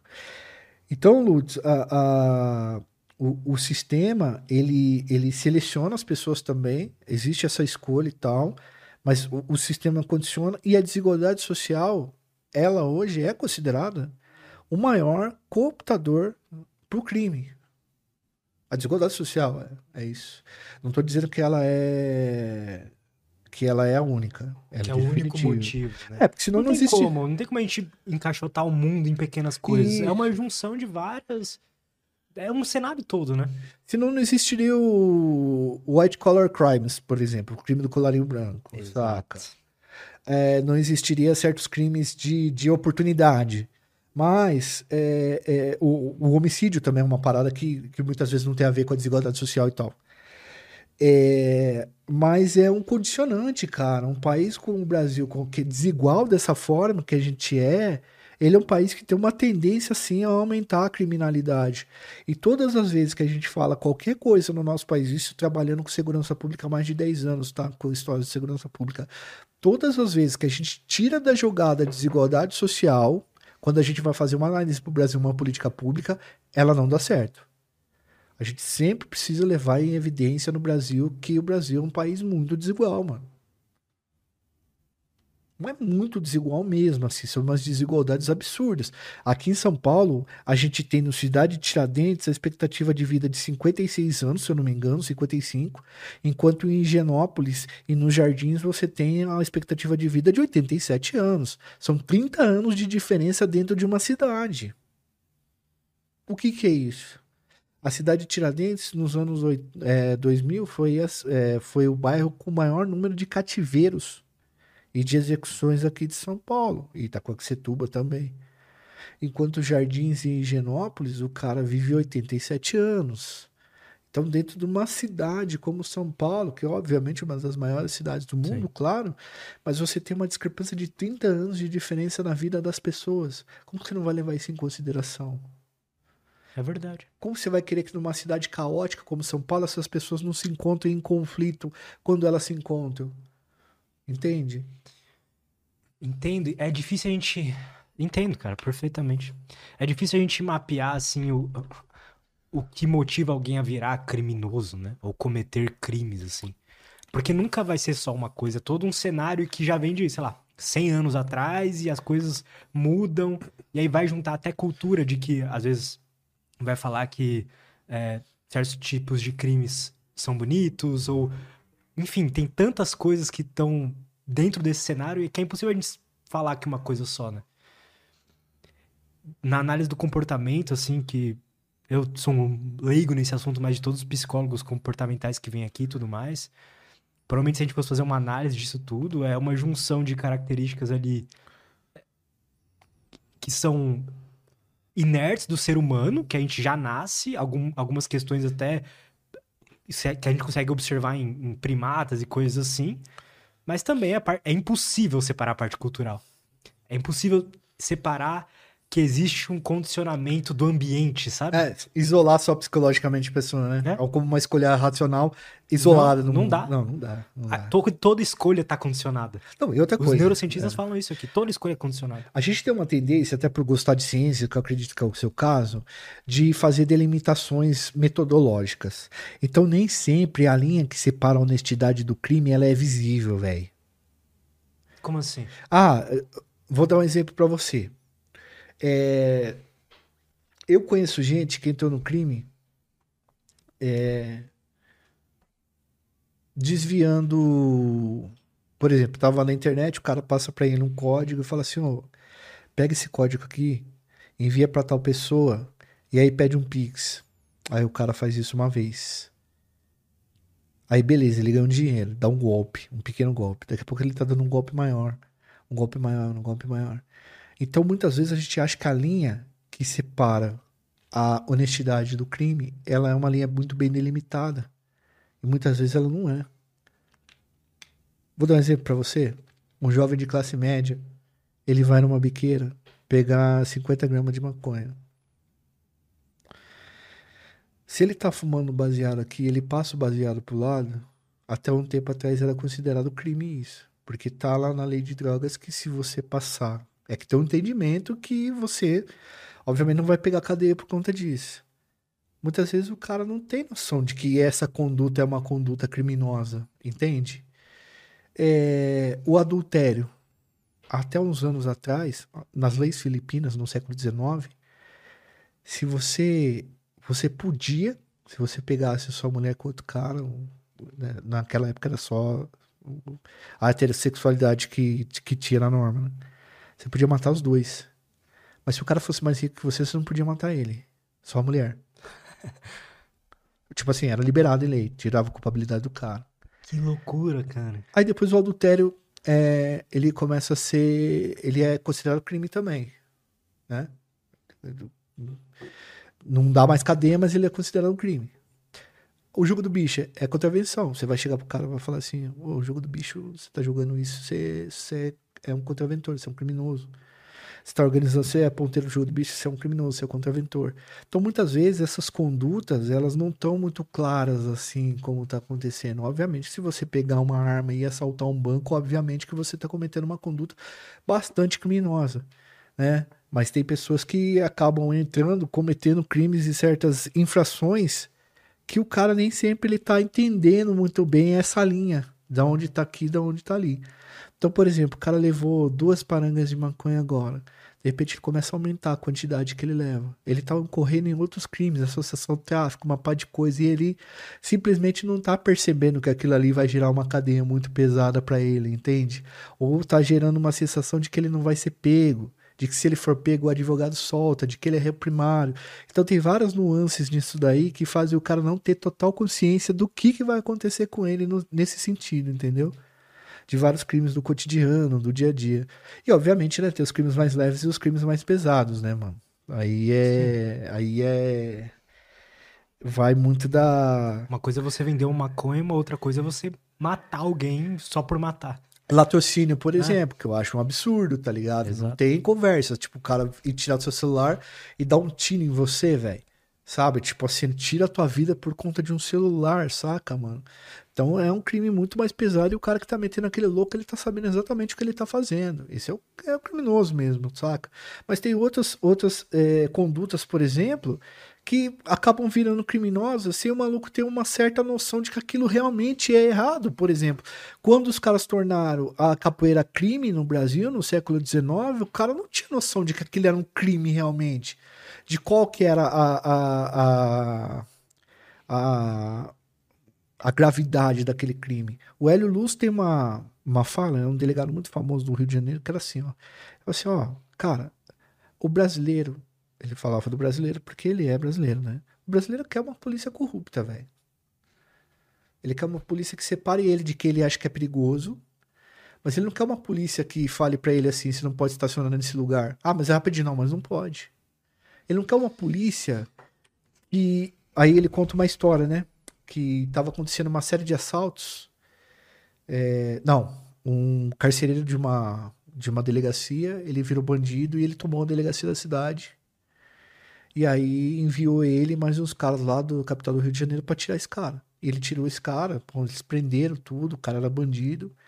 E a população adorou o que ele fez. Começou a, a chamar ele para ir nos lugares, almoçar, jantar, paparicar ele, porque era o delegado que tinha salvado a cidade de um bandido. Aí tinha um moleque furtando um supermercado, o segurança foi lá, enfiou a arma na boca do moleque, deu uns tapas no moleque. Ele autuou o segurança porque o segurança estava cometendo um crime. Né? Pô, você botar a arma na boca de um moleque, por mais que ele esteja Sim. furtando e bater nele, é considerado um crime, tá? Sim. E aí a população começou a ficar contra o delegado. Porque falou assim: não, não importa isso, tá ligado? A gente pode cometer os crimes porque tá tudo certo. A gente pode cometer certas condutas porque tá tudo certo. Esse moleque não pode. O cara lá que virou bandido não pode. A gente não é bandido.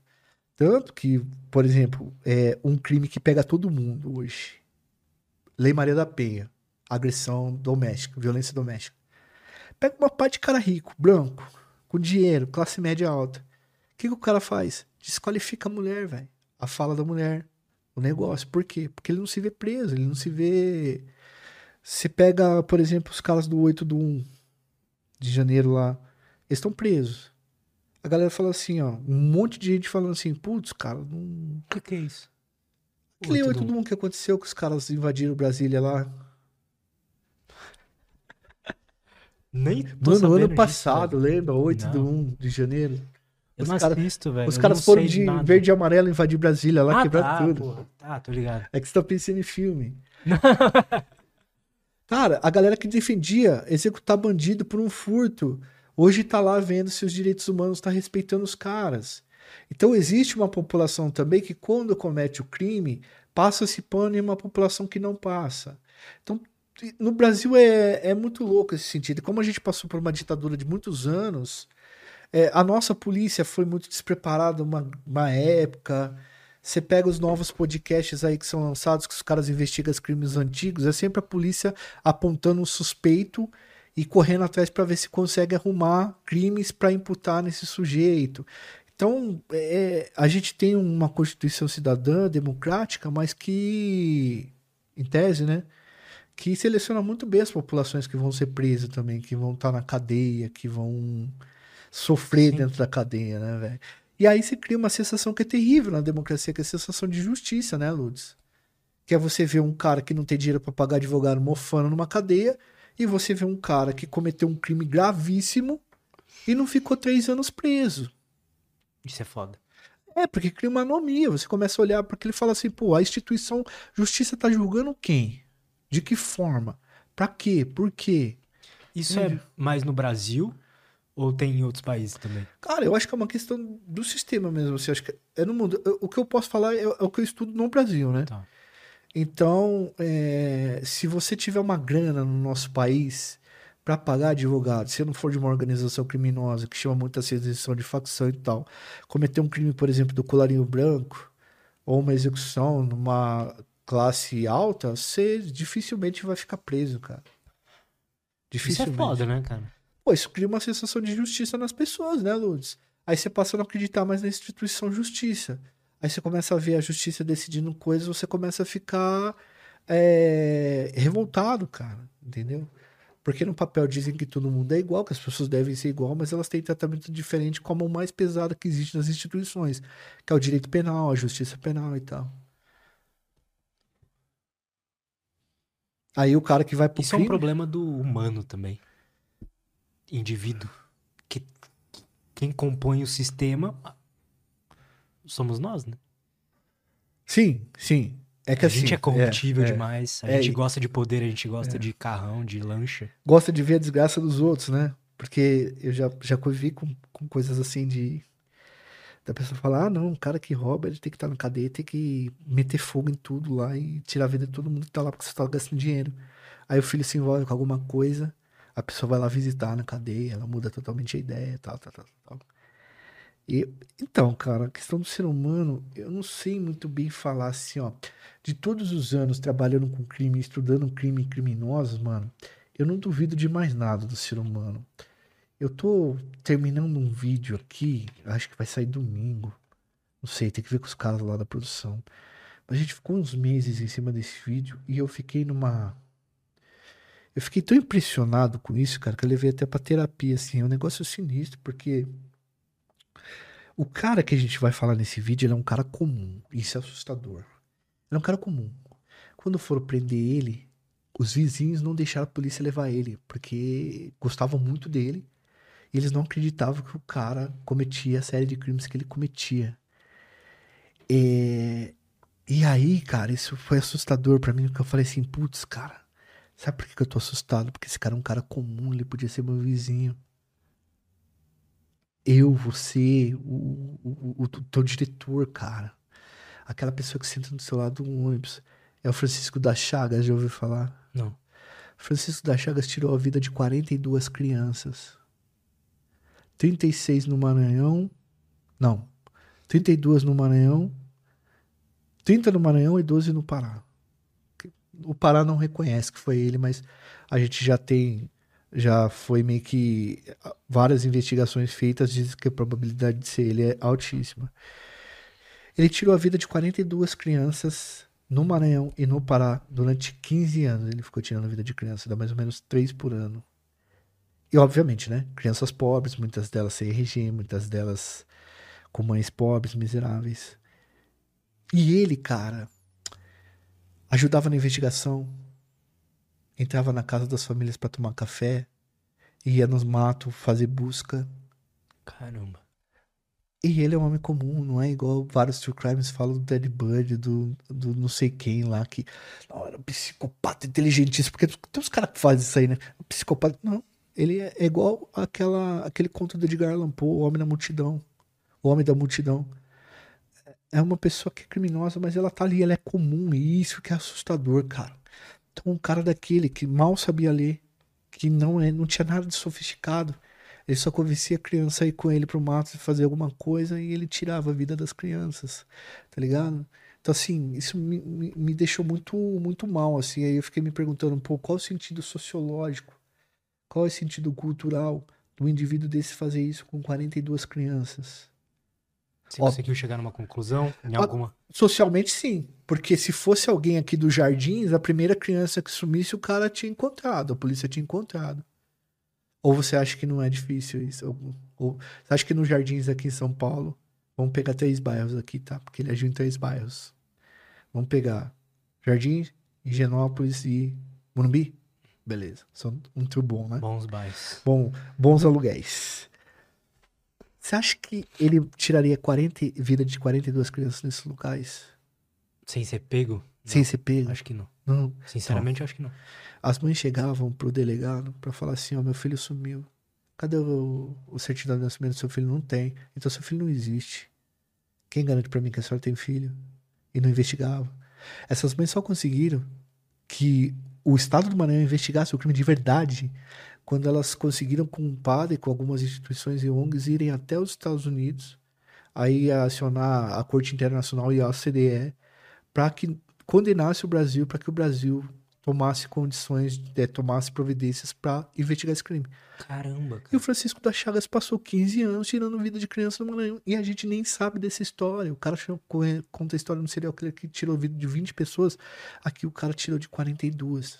Uma pessoa comum, normal, que andava de bicicleta, conhecia todo mundo na rua, no bairro. Quando entraram na casa dele, tinha três corpos na casa. Tinha pedaços das vítimas. É um cara extremamente comum. Como que eu vou. Como que eu vou, vou, vou saber como, como que um. Como que funciona isso, cara? Entende?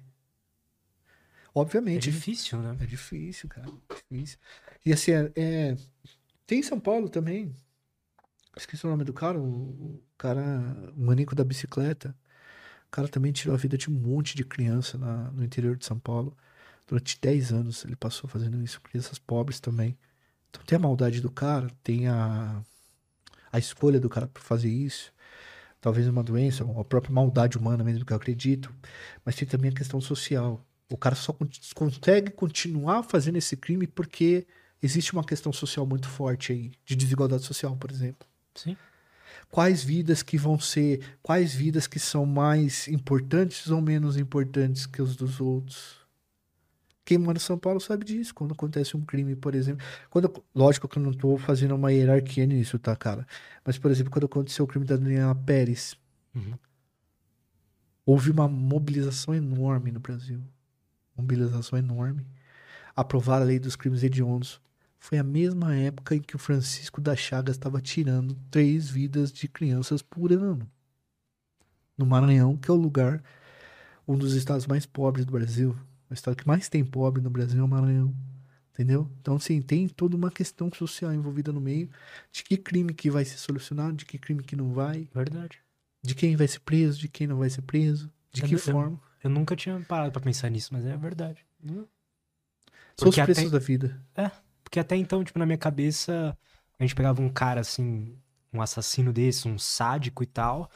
E é claro, a gente pode buscar muito. É, muitos, assim, não tiveram nenhum problema na infância e tal, mas a grande maioria tiveram relações estranhas com os pais, tiveram algum problema ali, que é social também, né? Mas de um, um, um tamanho menor ali, né? Uma coisa mais relacional de família e tal. E aí eu tinha só esse, esse lado da moeda na minha cabeça, mas agora você trouxe uma outra questão que faz todo sentido também. Ah, sim, porque geralmente as análises elas focam no, no cara. No indivíduo. No indivíduo, no executor, que é o que os Estados Unidos fez muito. Os Estados Unidos ele despreza muito essa questão da desigualdade social. Os Estados Unidos eles trabalham muito com a questão racial, e com a questão psicológica, né? Quando a gente vai, quando eles vão estudar o serial killer. O Brasil, obrigatoriamente, você precisa colocar a questão da desigualdade social no meio da análise. Porque senão você não sai do nada aqui quando você está falando de crime. Então, se você só estuda o criminoso no Brasil, você começa a perceber que existe um outro lado social que ele pode ter influenciado da forma ou não que esse cara foi contido. Entende? Sim, porque se o cara tem a impressão que ele não vai ser pego, que é muito mais difícil dele ser pego, isso já condiciona ele a tomar uma, a ter um comportamento específico. Exatamente. Vamos, vamos é a versão um... a risco, né? Quanto mais risco, menos ele vai ter vontade de fazer. Exatamente. Ou mas ele vai ser impedido de fazer. Por exemplo, vamos pegar o caso do Champinha. O que ele fez foi. O Champinha, aquele é? cara, é um, é um, um, um, é um rapaz sanguinário, mal, mal, que tirou a vida de dois jovens da classe média de São Paulo, a Liana Frendenberg e o Felipe Café. E foi assim, um crime terrível, cara. Um cara Mal. É, os dois namorados, namorada, né? A Liana Frendenberg e o Felipe Café, eles foram para um sítio em Bu, em Bu das Artes, acho. E o Champinha, junto com outros caras, pegaram, sequestraram eles e mantiveram em cárcere privado, fizeram várias barbaridades e tiraram a vida dos dois. É, foi uma mobilização nervosa, assim, da sociedade, eram filhos da classe média paulista tal. Terrível crime, embaçado demais. E o, e o Champinha foi contido. E ele tá contido até agora. Ele tá com medida de segurança, né? Não pode sair, senão ele vai tirar a vida de novo e tal, tal, tal, tal. Mas ele foi contido muito rapidamente. Que gerou uma mobilização social em cima. Enquanto Francisco das Chagas deixaram ele continuar fazendo aquilo durante anos e anos e anos a fio. Entende? Então, dois criminosos bárbaros. Dois crimes bárbaros. O que diferenciou a contenção de um e a não contenção do outro. Entende? Essas análises sociológicas, como eu disse, para entender o meu trabalho, ela é muito importante. Porque eu posso contar a história da Liana Friedenbach e Felipe Café, que é uma história trágica, terrível. Com todo respeito à vítima, o pai da vítima, o seu Ari, que é um cara muito, muito bem assim, politizado, estudado, ele sabe o que ele fala, ele, ele o falecimento da filha marcou muito ele, mas ele é um cara que, que, que ele, ele, ele tem um pensamento bastante importante sobre criminalidade, direitos humanos e tal.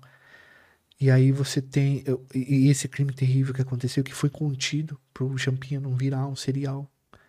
E aí você tem o Francisco da Chagas num lugar onde todo mundo era muito pobre, onde o Estado faltava para todo mundo. E essas vidas foram sendo ceifadas e esse cara 15 anos fazendo isso, entende? Então a contenção de uma parte da justiça para certas certas localidades é uma coisa, para outras Verdade. localidades é outra. Entende? Então assim, é, a gente precisa colocar isso na mesa também. E é esse o meu trampo, mano. Então, se eu for contar a história do Champinha, eu tenho que contar a história de todo o contexto do que tava rolando. Se eu for contar a história do Francisco Chagas, eu vou sociologicamente todo o contexto que tava rolando.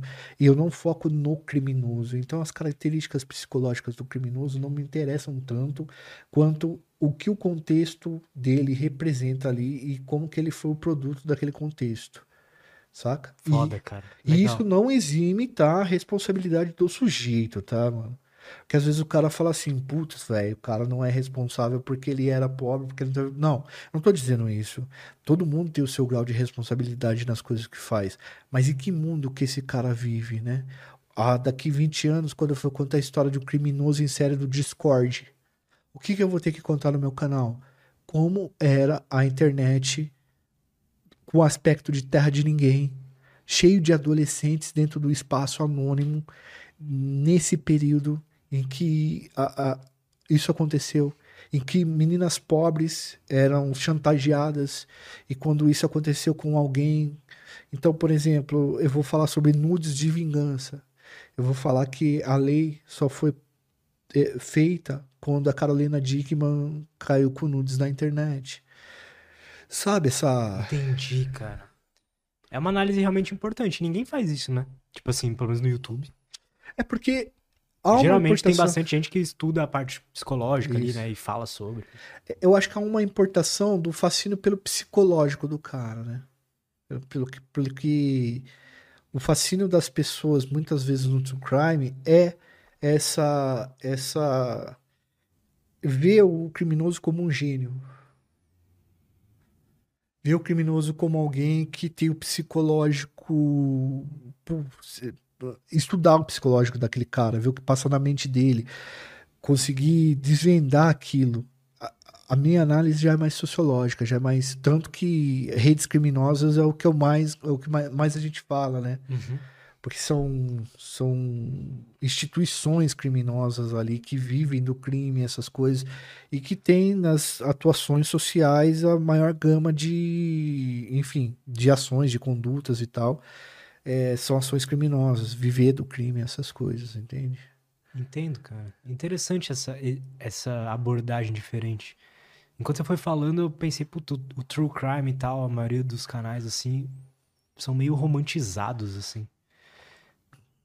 Eu acho que exa exacerbam demais algumas imagens de alguns criminosos. É porque quando eu converso aqui com alguma psicóloga criminal, Uhum. algo do tipo, a conclusão que a gente chega é que, tipo, tem psicopatas que são inteligentes, tem psicopatas que não são. Tem serial killers que são inteligentes, tem serial killers que não são. Não tem uma, não tem uma diferença na. Vamos supor que na sociedade inteira, 90%, 80% tem um QI mediano e 20% tem um QI acima da média. Vamos botar esse exemplo. Na sociedade dos psicopatas é a mesma coisa, distribui igual, sabe?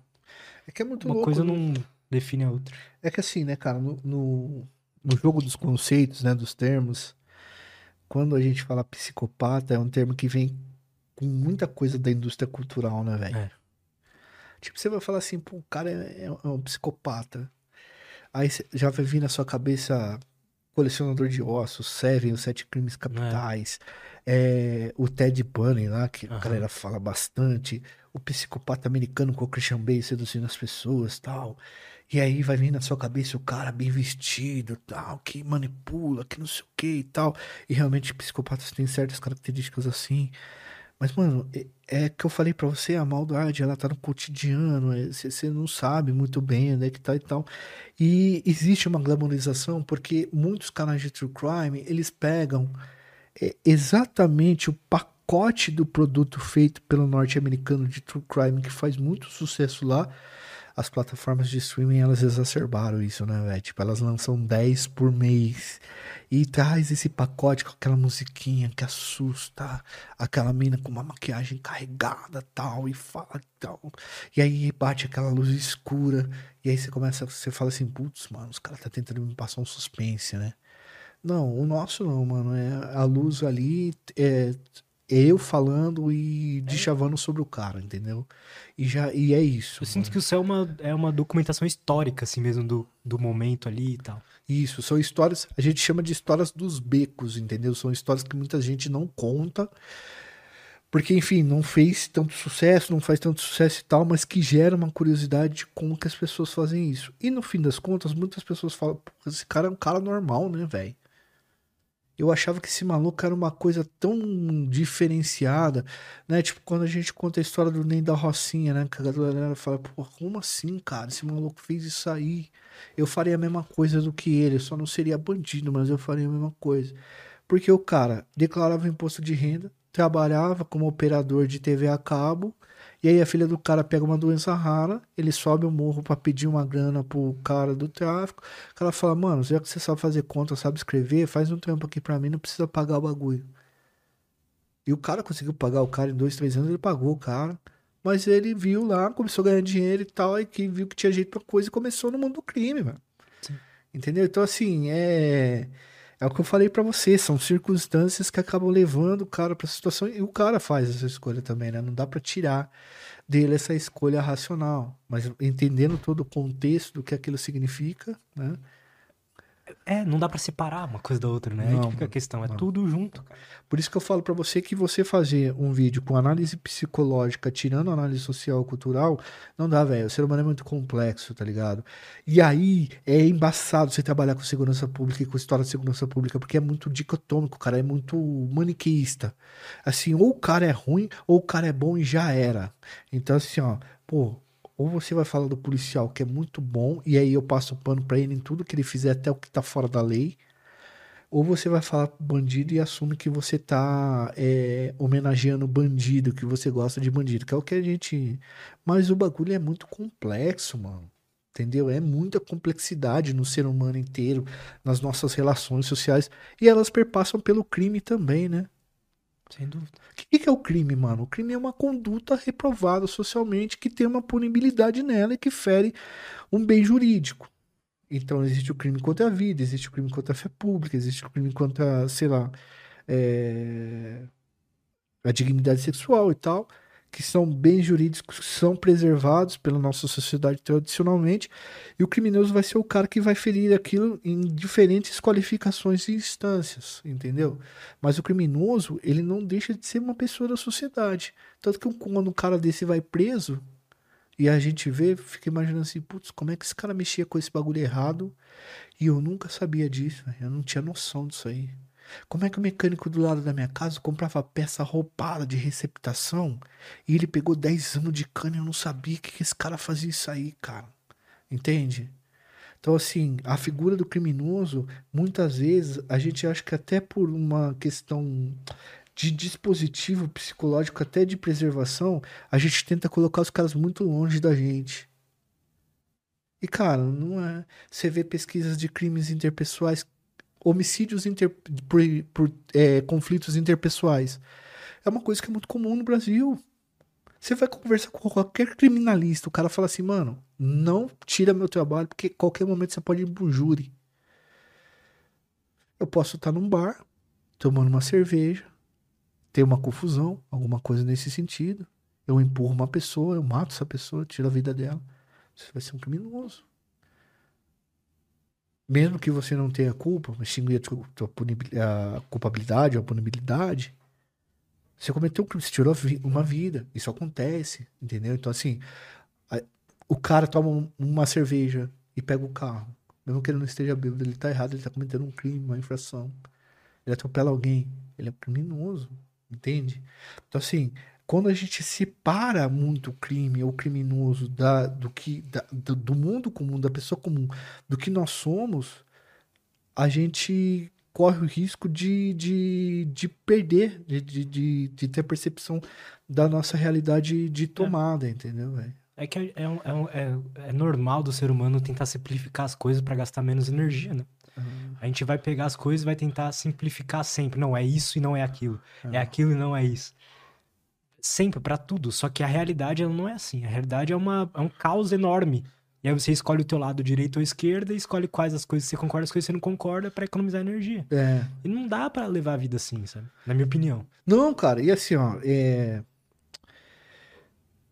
é uma é, é uma coisa que, que é isso, ó, a questão do afastamento que eu sempre tô falando para você. O ser humano, ele tem uma tendência, pelo menos é o que eu percebo, de falar assim, ó, é, é bom ou é mal. O cara é bom ou é mal. Aí a gente pega, por exemplo, os linchamentos. O José de Souza Martins faleceu agora esses tempos atrás, ele tem um, um livro muito importante chamado Sobre Linchamentos no Brasil, né? Que o Brasil é o país que mais lincha no mundo. Caramba, linchamento cara. é, é mais lincha. Tem umas Nessas coisas a gente é campeão em várias, né? É, A gente é o país mais ansioso do mundo. Tem de várias linchamento também. Tipo assim, a... parece que nos últimos 10 anos, um milhão de pessoas participaram de, de linchamento. E, cara, o que, que é o linchamento pro José de Souza Martins? Um milhão, cara. É, um milhão é muita gente, né, cara? É muita É gente. muita gente participando disso. É, é o que? O segundo lugar é quanto, será? Não sei.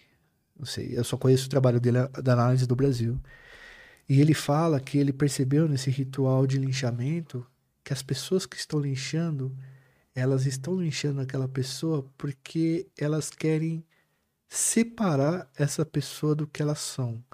Então elas se colocam como pessoas honestas que jamais fariam aquilo e elas precisam destruir o corpo daquela pessoa que está sendo linchada para que ela se pareça é, não tenha proximidade estética, proximidade de, de dignidade das pessoas que nós somos. Uhum. Então ele tá convivendo aqui com a gente, ele é um igual nosso. A partir do momento que eu descubro que ele fez tal coisa e ele não merece mais estar aqui, a gente precisa fazer uma separação ritualística dele. Então a gente vai, espanca ele, tira a vida, machuca o corpo. Pra gente mostrar que isso daqui é diferente da gente. Que essa pessoa que tá aqui, ela é uma pessoa que ela mereceu isso daqui. Ela é um bicho. Ela tá toda estourada aqui. A gente fez isso porque ela é diferente de nós. Ela está apartada de nós. Ela, ela, ela, ela, ela não faz parte mais da gente aqui e a gente deixou isso claro. É, a classe média expulsaria do condomínio, sei lá, tal. Mas o, o linchamento ele, ele, ele busca fazer essa separação em quem é bom e tá do lado certo e quem foi pro lado errado e precisa responder por isso, é fazer um inferno na terra. O próprio inferno é feito dessa forma. Que é o que aconteceu com a moça do Guarujá, que foi vítima da fake news. O que, que aconteceu? Então, teve um fato no Guarujá que saiu uma fake news que tinha uma mulher sequestrando crianças para fazer magia e executar essas crianças, lá no Guarujá. E os caras soltaram a foto de uma mulher do bairro, e os caras pegaram a mulher do bairro e a Fabiana chamava ela. E destruíram o corpo dela, cara, destruíram ela, todo mundo linchou. E você conversava com as pessoas que fizeram isso, então ela mereceu, ela mereceu tudo. Quem não tava batendo, tava incentivando. Então, é, é como que você E ela não, não era essa pessoa. Era, foi fake news, era mentira. Era mentira, era mentira, era mãe de família, tem- tranquila. foda, né, Ela estava indo buscar uma bíblia e tal, porque ela era da igreja e tudo, e ela ofereceu banana pra uma criança e aí virou uma turba, né? Aí, cara, eu, eu até ia falar do, que o Bruno Paz Manso, né, ele, ele, ele fala, e isso é muito interessante, a violência, ela não é um conflito em si, ela é uma forma de resolução de conflito. A violência é uma forma de resolução de conflito. Faz sentido. Porque o conflito está acontecendo e ele pode se desencadear de um modo violento para ser resolvido. A morte é a maior parte, é, é, é o ponto final dessa violência, eh, dessa resolução por violência, né? Daí o Estado tem que racionalizar essa violência e condenar o cara, porque senão vira um ciclo de vingança vicioso que nunca termina. Então o Estado racionaliza isso daí. É por isso que a gente fala que o Estado ele não tem que fazer vingança, ele tem que punir, né? Lógico, de, de forma exemplar também, porque a pena também é retributiva, mas ele não pode fazer esse tipo, essa, essa, essa vingança institucionalizada. E, e, e é, é, é o que o que eu falo nesse sentido, né? Tipo, a, a população fazendo vingança, a população fazendo isso vira barbárie, mano, porque você começa a cometer crimes e mais crimes e mais crimes, e aí você, você vai chegar aonde com isso? Aonde que vai parar esse negócio, entendeu? Saca? Então, esse, o lance dos linchamentos aí eu acho Isso é um assunto interessante, cara. ah, bastante interessante, cara, porque a maioria dos linchamentos acontece em lugar pobre, porque a polícia não chega, né? Não- não- ela chega sempre depois é, das pessoas para resolver esse processo. Eles já não acreditam mais na justiça ou na polícia, não, acreditam que as instituições vão dar um jeito naquela pessoa. Uhum. E eles fazem essa espécie de linchamento, geralmente são em locais mais pobres mesmo, que não tem tanto acesso a essas coisas. Dizem que melhorou um pouco nos últimos anos essa questão. Estão linchando menos no Brasil, mas continua sendo uma parada bastante pesado em nosso país, viu, mano? É que o problema vai aprofundando, né? Tipo assim, com o negócio da internet agora é muito fácil a gente criar essas, essas situações falsas pra ferrar alguém e coisas assim. Não, cara, e a gente tem o lixamento digital, que é só, só não é crime ainda porque a gente tá com uma falta de regulamentação. Sacou? Nem sempre certas coisas foram crimes. Quando a gente teve a virada da idade da- da- do, do mundo rural ocidental para o mundo industrial, vários crimes foram sendo colocados. Ah. Entendeu? Então, tipo assim, qualificações de execução, roubo, certas coisas foram sendo inseridas e ganhando mais pena. E aí, cara, o que que acontece? Com, nessa virada com a internet, a gente tem várias condutas que são extremamente reprováveis e que causam um dano é, terrível e que está em disputa para ver se vai, vai considerar crime ou não. Cara, esse assunto é complexo demais, né? Que é o debate da liberdade de expressão irrestrita, que na verdade não existe. Então, quer dizer, eu posso ser um fake, lá é galo do mato, e eu posso chegar para uma pessoa, eu posso acusar a pessoa de uma coisa e você não vai me achar, sabe? Você precisa de uma coisa ostensiva. Aí o cara fala assim: não, já existe uma legislação que ela cobra a internet. É, mas não é uma legislação é, ostensiva que causa é, apreensão. Por exemplo, para que serve a polícia militar? A polícia militar, ela não serve apenas para pegar as pessoas em flagrante. Ela é o Estado vestido com a mão armada que impede pessoas, pela própria existência e presença dela, ela impede que pessoas cometam crime. Ela é preventiva, certo? Uhum. Depois a polícia judiciária é uma, é uma polícia de investigação, uma polícia que vem pós o cometimento do crime. Na internet, o que, que a gente tem de preventivo? Nada. Nada. Nada. Tem a rede social, que ela pode tirar um negócio seu, pode não tirar. Se ela resolver que não é fake news, não dá. Entendeu? Agora, o que impede as pessoas, muitas vezes, de cometer crime ou de ficar ligado? Cara, no- tem, tem uma coisa que é preventiva. É. Eu posso estar sendo completamente raso em falar isso agora, porque eu realmente não conheço do assunto. Mas uma coisa diferente da, da parte da internet do digital é que a gente pode simplesmente se instalar o aplicativo. né? E, tipo, a gente tem. No linchamento real, por exemplo, a gente tá sendo rodeado ali, os caras pegaram um pau, vão bater na gente. No virtual, eu posso desligar o celular e não olhar mais, né? Será que você pode fazer isso hoje? Cara. Será que eu. É, é difícil. Qual, como seria um, um prejuízo? Eu não falo só psicológico, tá, mano? Mas o prejuízo financeiro de você fechar o teu celular e desligar ele por 15 dias. Muito alto. Sabe o que é pior? Total, né? E uma, co- é, Você pode desligar, Lutz. Mas sabe o que sua cabeça vai estar fazendo? Ela vai estar entrando em parafuso, pensando: o que estão falando de mim um milhão de vezes por hora dentro dessa internet. Entende? Tipo assim, eu acho que já não existe, pra mim, tá? Aí é uma digressão minha. Claro. Eu acho que já não existe diferença mais da gente pra isso aqui. Isso aqui virou uma extensão do cérebro. Isso é uma caixa que está conectada, inclusive, biologicamente com o nosso cérebro em sis- em sistema híbrido.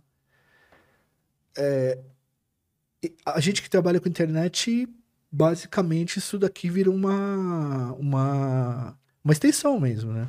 O nosso, o mundo que a gente vive é esse, né? Não é o mundo real, assim, de fora disso. É, Tipo, a cultura que a gente vive tá mais aqui, a sociedade que a gente, as pessoas que a gente conversa, as pessoas que nos ouvem tá mais aqui do que na vida real. A gente só tem hoje a separação ainda disso porque existe ainda pessoas que viveram num tempo analógico que estão vivas e tocando a sociedade. Verdade. Daqui 20 anos, 30 anos, a gente não vai ter mais essa diferenciação. O mundo vai ser híbrido, a gente vai ser híbrido. Cara, eu vejo no Congresso. No Congresso, as pessoas elas montam a verdade delas. Então, elas estão aqui numa votação e elas estão fazendo um vídeo para tirar corte, para montar a persona dela na internet, que não é uma persona, não é uma pessoa, é, é a própria pessoa dela que ela tá montando ali para mostrar para você. Entende? Então, tipo assim, é, o que, que é agora a realidade, se você for pensar nesse sentido, saca? O que, que é crime? O Começa coach, a mudar todo o jogo, né? o coach chegar pra você e falar assim: Ô Lutz, eu prometo pra você que você vai ficar rico em 15 dias com o meu curso. Isso, é, isso poderia ser considerado estelionato. o charlatanismo, ele surge na Revolução Industrial. Você começa a racionalizar cientificamente Será a mesmo, medicina. cara?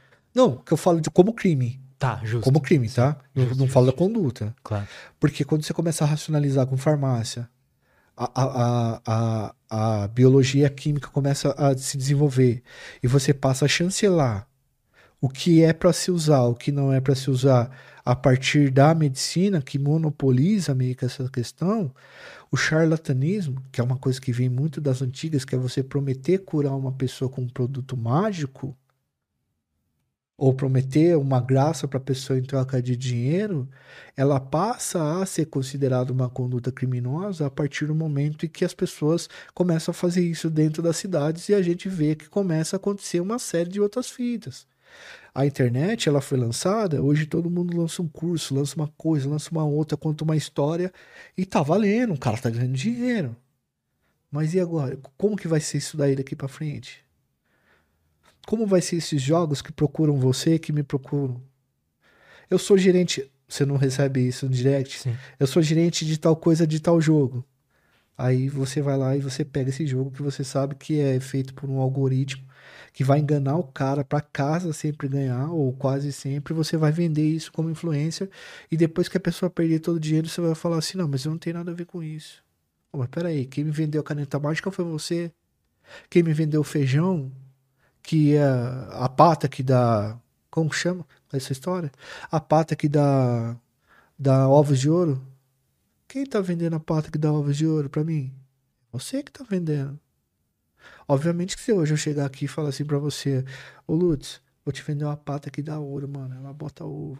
Aí você vai ter esse ouro aí, ou feijões mágicos aqui que você planta, o bagulho dá dinheiro. Pô, você vai falar pra mim, pô, você é charlatão, cara, você tá me enganando, você é estelionatário. Aí eu vou te vender um curso. Aí você fala, não, mas esse, esse meu método aqui vai ser o sua galinha dos ovos de ouro. Certo. E aí, como é que a gente vai. O que, que, é essa conduta? É a mesma conduta, ela só tá em outro lugar, ela tá de uma outra maneira. E ela não tá criminalizada ainda. Mas já tá começando a, a ser um debate acendido na sociedade. Saca? O esquema de pirâmide. Mano, o esquema de pirâmide. Hoje você vê que o esquema de pirâmide ele tá com tudo, por mais que ele seja proibido. Ele só tomou outras, outras formas, em outros espaços, de outras maneiras né? E assim, quem que decidiu se isso é crime ou não? Quem que vai decidir se isso é crime ou não? Como que isso É vai difícil, ser tratado? cara. Isso é um difícil, assunto cara, muito muito difícil. Acho que difícil. é. Os caras, daqui uns 30, 40 anos, vão estar estudando muito isso aí no direito e tentando identificar quais seriam as novas leis. A academia acho que vai estar lotada disso. É, hoje, co- como que eu faço isso? Eu falo assim, ó. Antigamente eu vendia pata e dizia que ela botava ouro e eu sumia. Você nunca mais me achava. Hoje, o que que eu faço? Eu te vendo o mapa e a pá e eu não te entrego o tesouro. Mas eu falo que é porque você não encontrou. Você não teve a capacidade. Você não correu atrás. Você não fez o que o cara mandou. Entendeu? Pô, eu vejo o cara falando assim, velho. Vendendo curso. Porra, você pega 200 reais, faz uma compra. Aí 300 reais de aluguel, aí não sei o que, não sei o que, não sei o que. E 200 reais você investe. Irmão, olha o que você tá vendendo pro cara, velho. Isso é absurdo. É absurdo, mas não é criminoso ainda. Ou não é criminoso porque quem faz isso não é uma população em que você criminaliza. Entende? É um cara que faz lobby, é um cara que tá se elegendo deputado, é um cara que tá indo em podcast de deputado, levando deputado no podcast dele. E aí você não criminalizou essa conduta. O que diferenciou ele de outros criminosos estelionatários de 171 é que a conduta dele não é criminalizada e a do cara é. Entende? Ou sei lá, o cara consegue esconder mais também e tal, porque eu acho, eu Ah, cara, particularmente, né? Sim. Eu não É, sei. e é complicado isso, né? O sistema de ensino todo é meio assim, né? Tipo, você faz uma faculdade e meio que a publicidade é que você vai sair de lá com um emprego recebendo tanto, né? Hum. E é a mesma coisa que um curso. É a mesma promessa, digamos. É, não, então, é uma linha tênue também disso, né, cara? Tipo assim, a persuasão da venda, ela é algo que ela tem que te trazer um retorno, né, velho? Ela sempre é vendida como investimento, né? Tipo, ah, eu vou te vender isso, isso tem uma utilidade. Quanto mais honesto você for acho que menos fetiche o cara tem. Então, é, você, enfim, ilustra aquilo, floreia e tal. Mas o, a função do negócio tá ali, sabe? Tipo assim, pô, você vai ter mais chances de conseguir emprego, vai sair empregado, tal, não sei o que, não sei o que, não sei o que, não sei o que. Você sabe dos riscos de você não sair empregado, você vai estudar, é um bagulho que precisa estudar.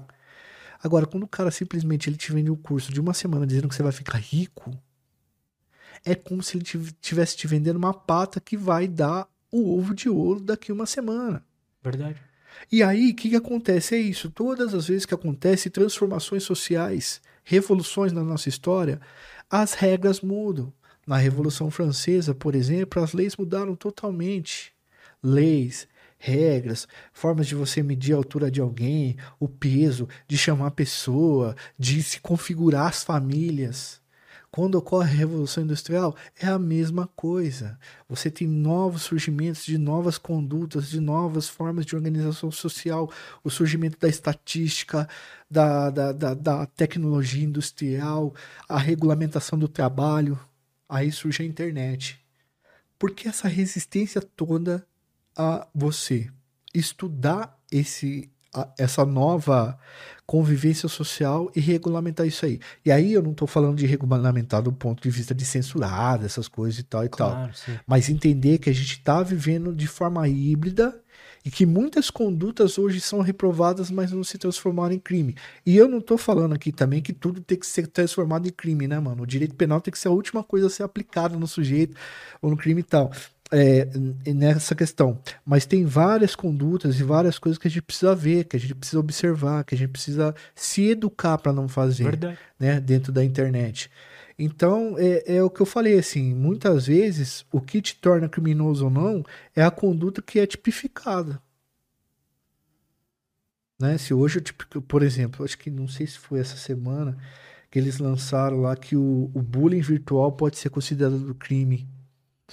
E, e cara, nossa, se, você entrar no X ou você entrar em qualquer outro lugar, é um, é um negócio muito salubre, né, mano? Você, você deve ter impactos psicológicos nas redes sociais absurdos, assim, que eu não. Eu não sei se é que mexe mais com psicologia, né, cara? Cara, pelo que uh, o pessoal vem aqui e fala, assim, e minha percepção sobre a situação também, é que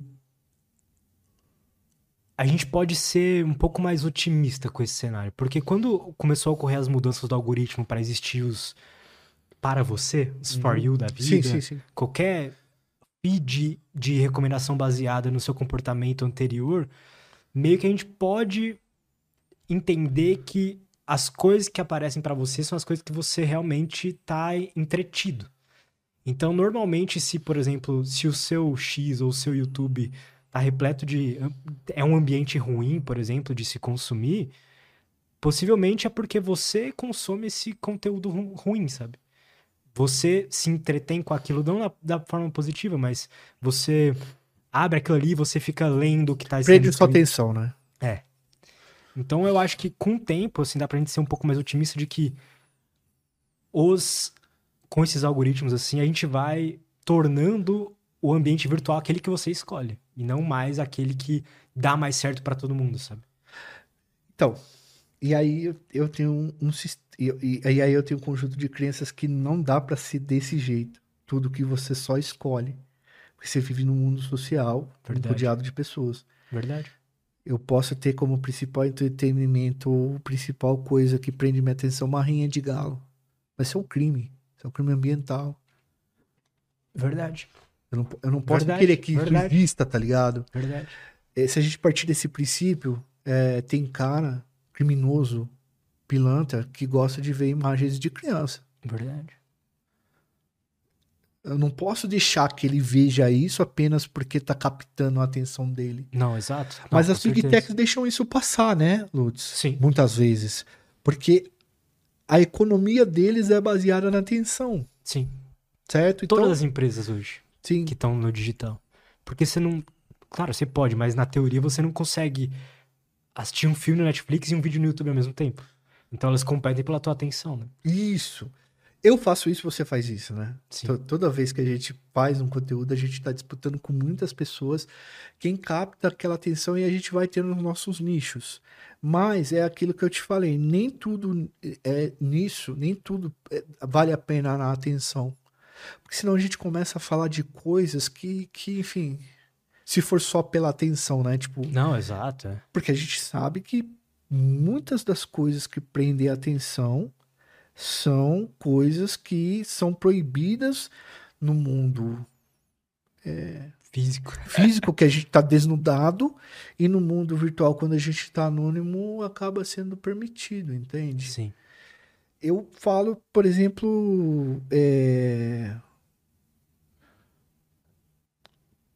cara, sangue, sexo e comida são três coisas que prendem a atenção na internet. E aí você vê a galera ultrapassando certos limites em cima disso para conseguir cada vez mais a atenção da pessoa. E aí a sociedade não vai delimitar qual é esse limite. Entendo.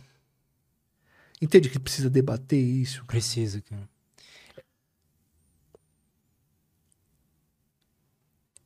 Eu não sei se é um, é um problema a ser resolvido pelo Estado, pelas empresas, pelos dois juntos, pela, pela própria sociedade em si, pelos indivíduos que consomem. É tudo junto, né? Então, só que aí, aí a gente vem Porque quando eu olho para um problema desse, eu falo assim, cara, isso existe porque existe demanda.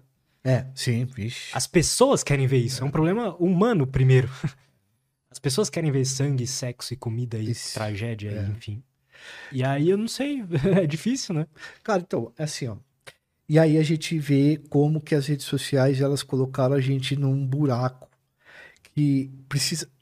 A gente chegou à conclusão que precisa de um diálogo Sim.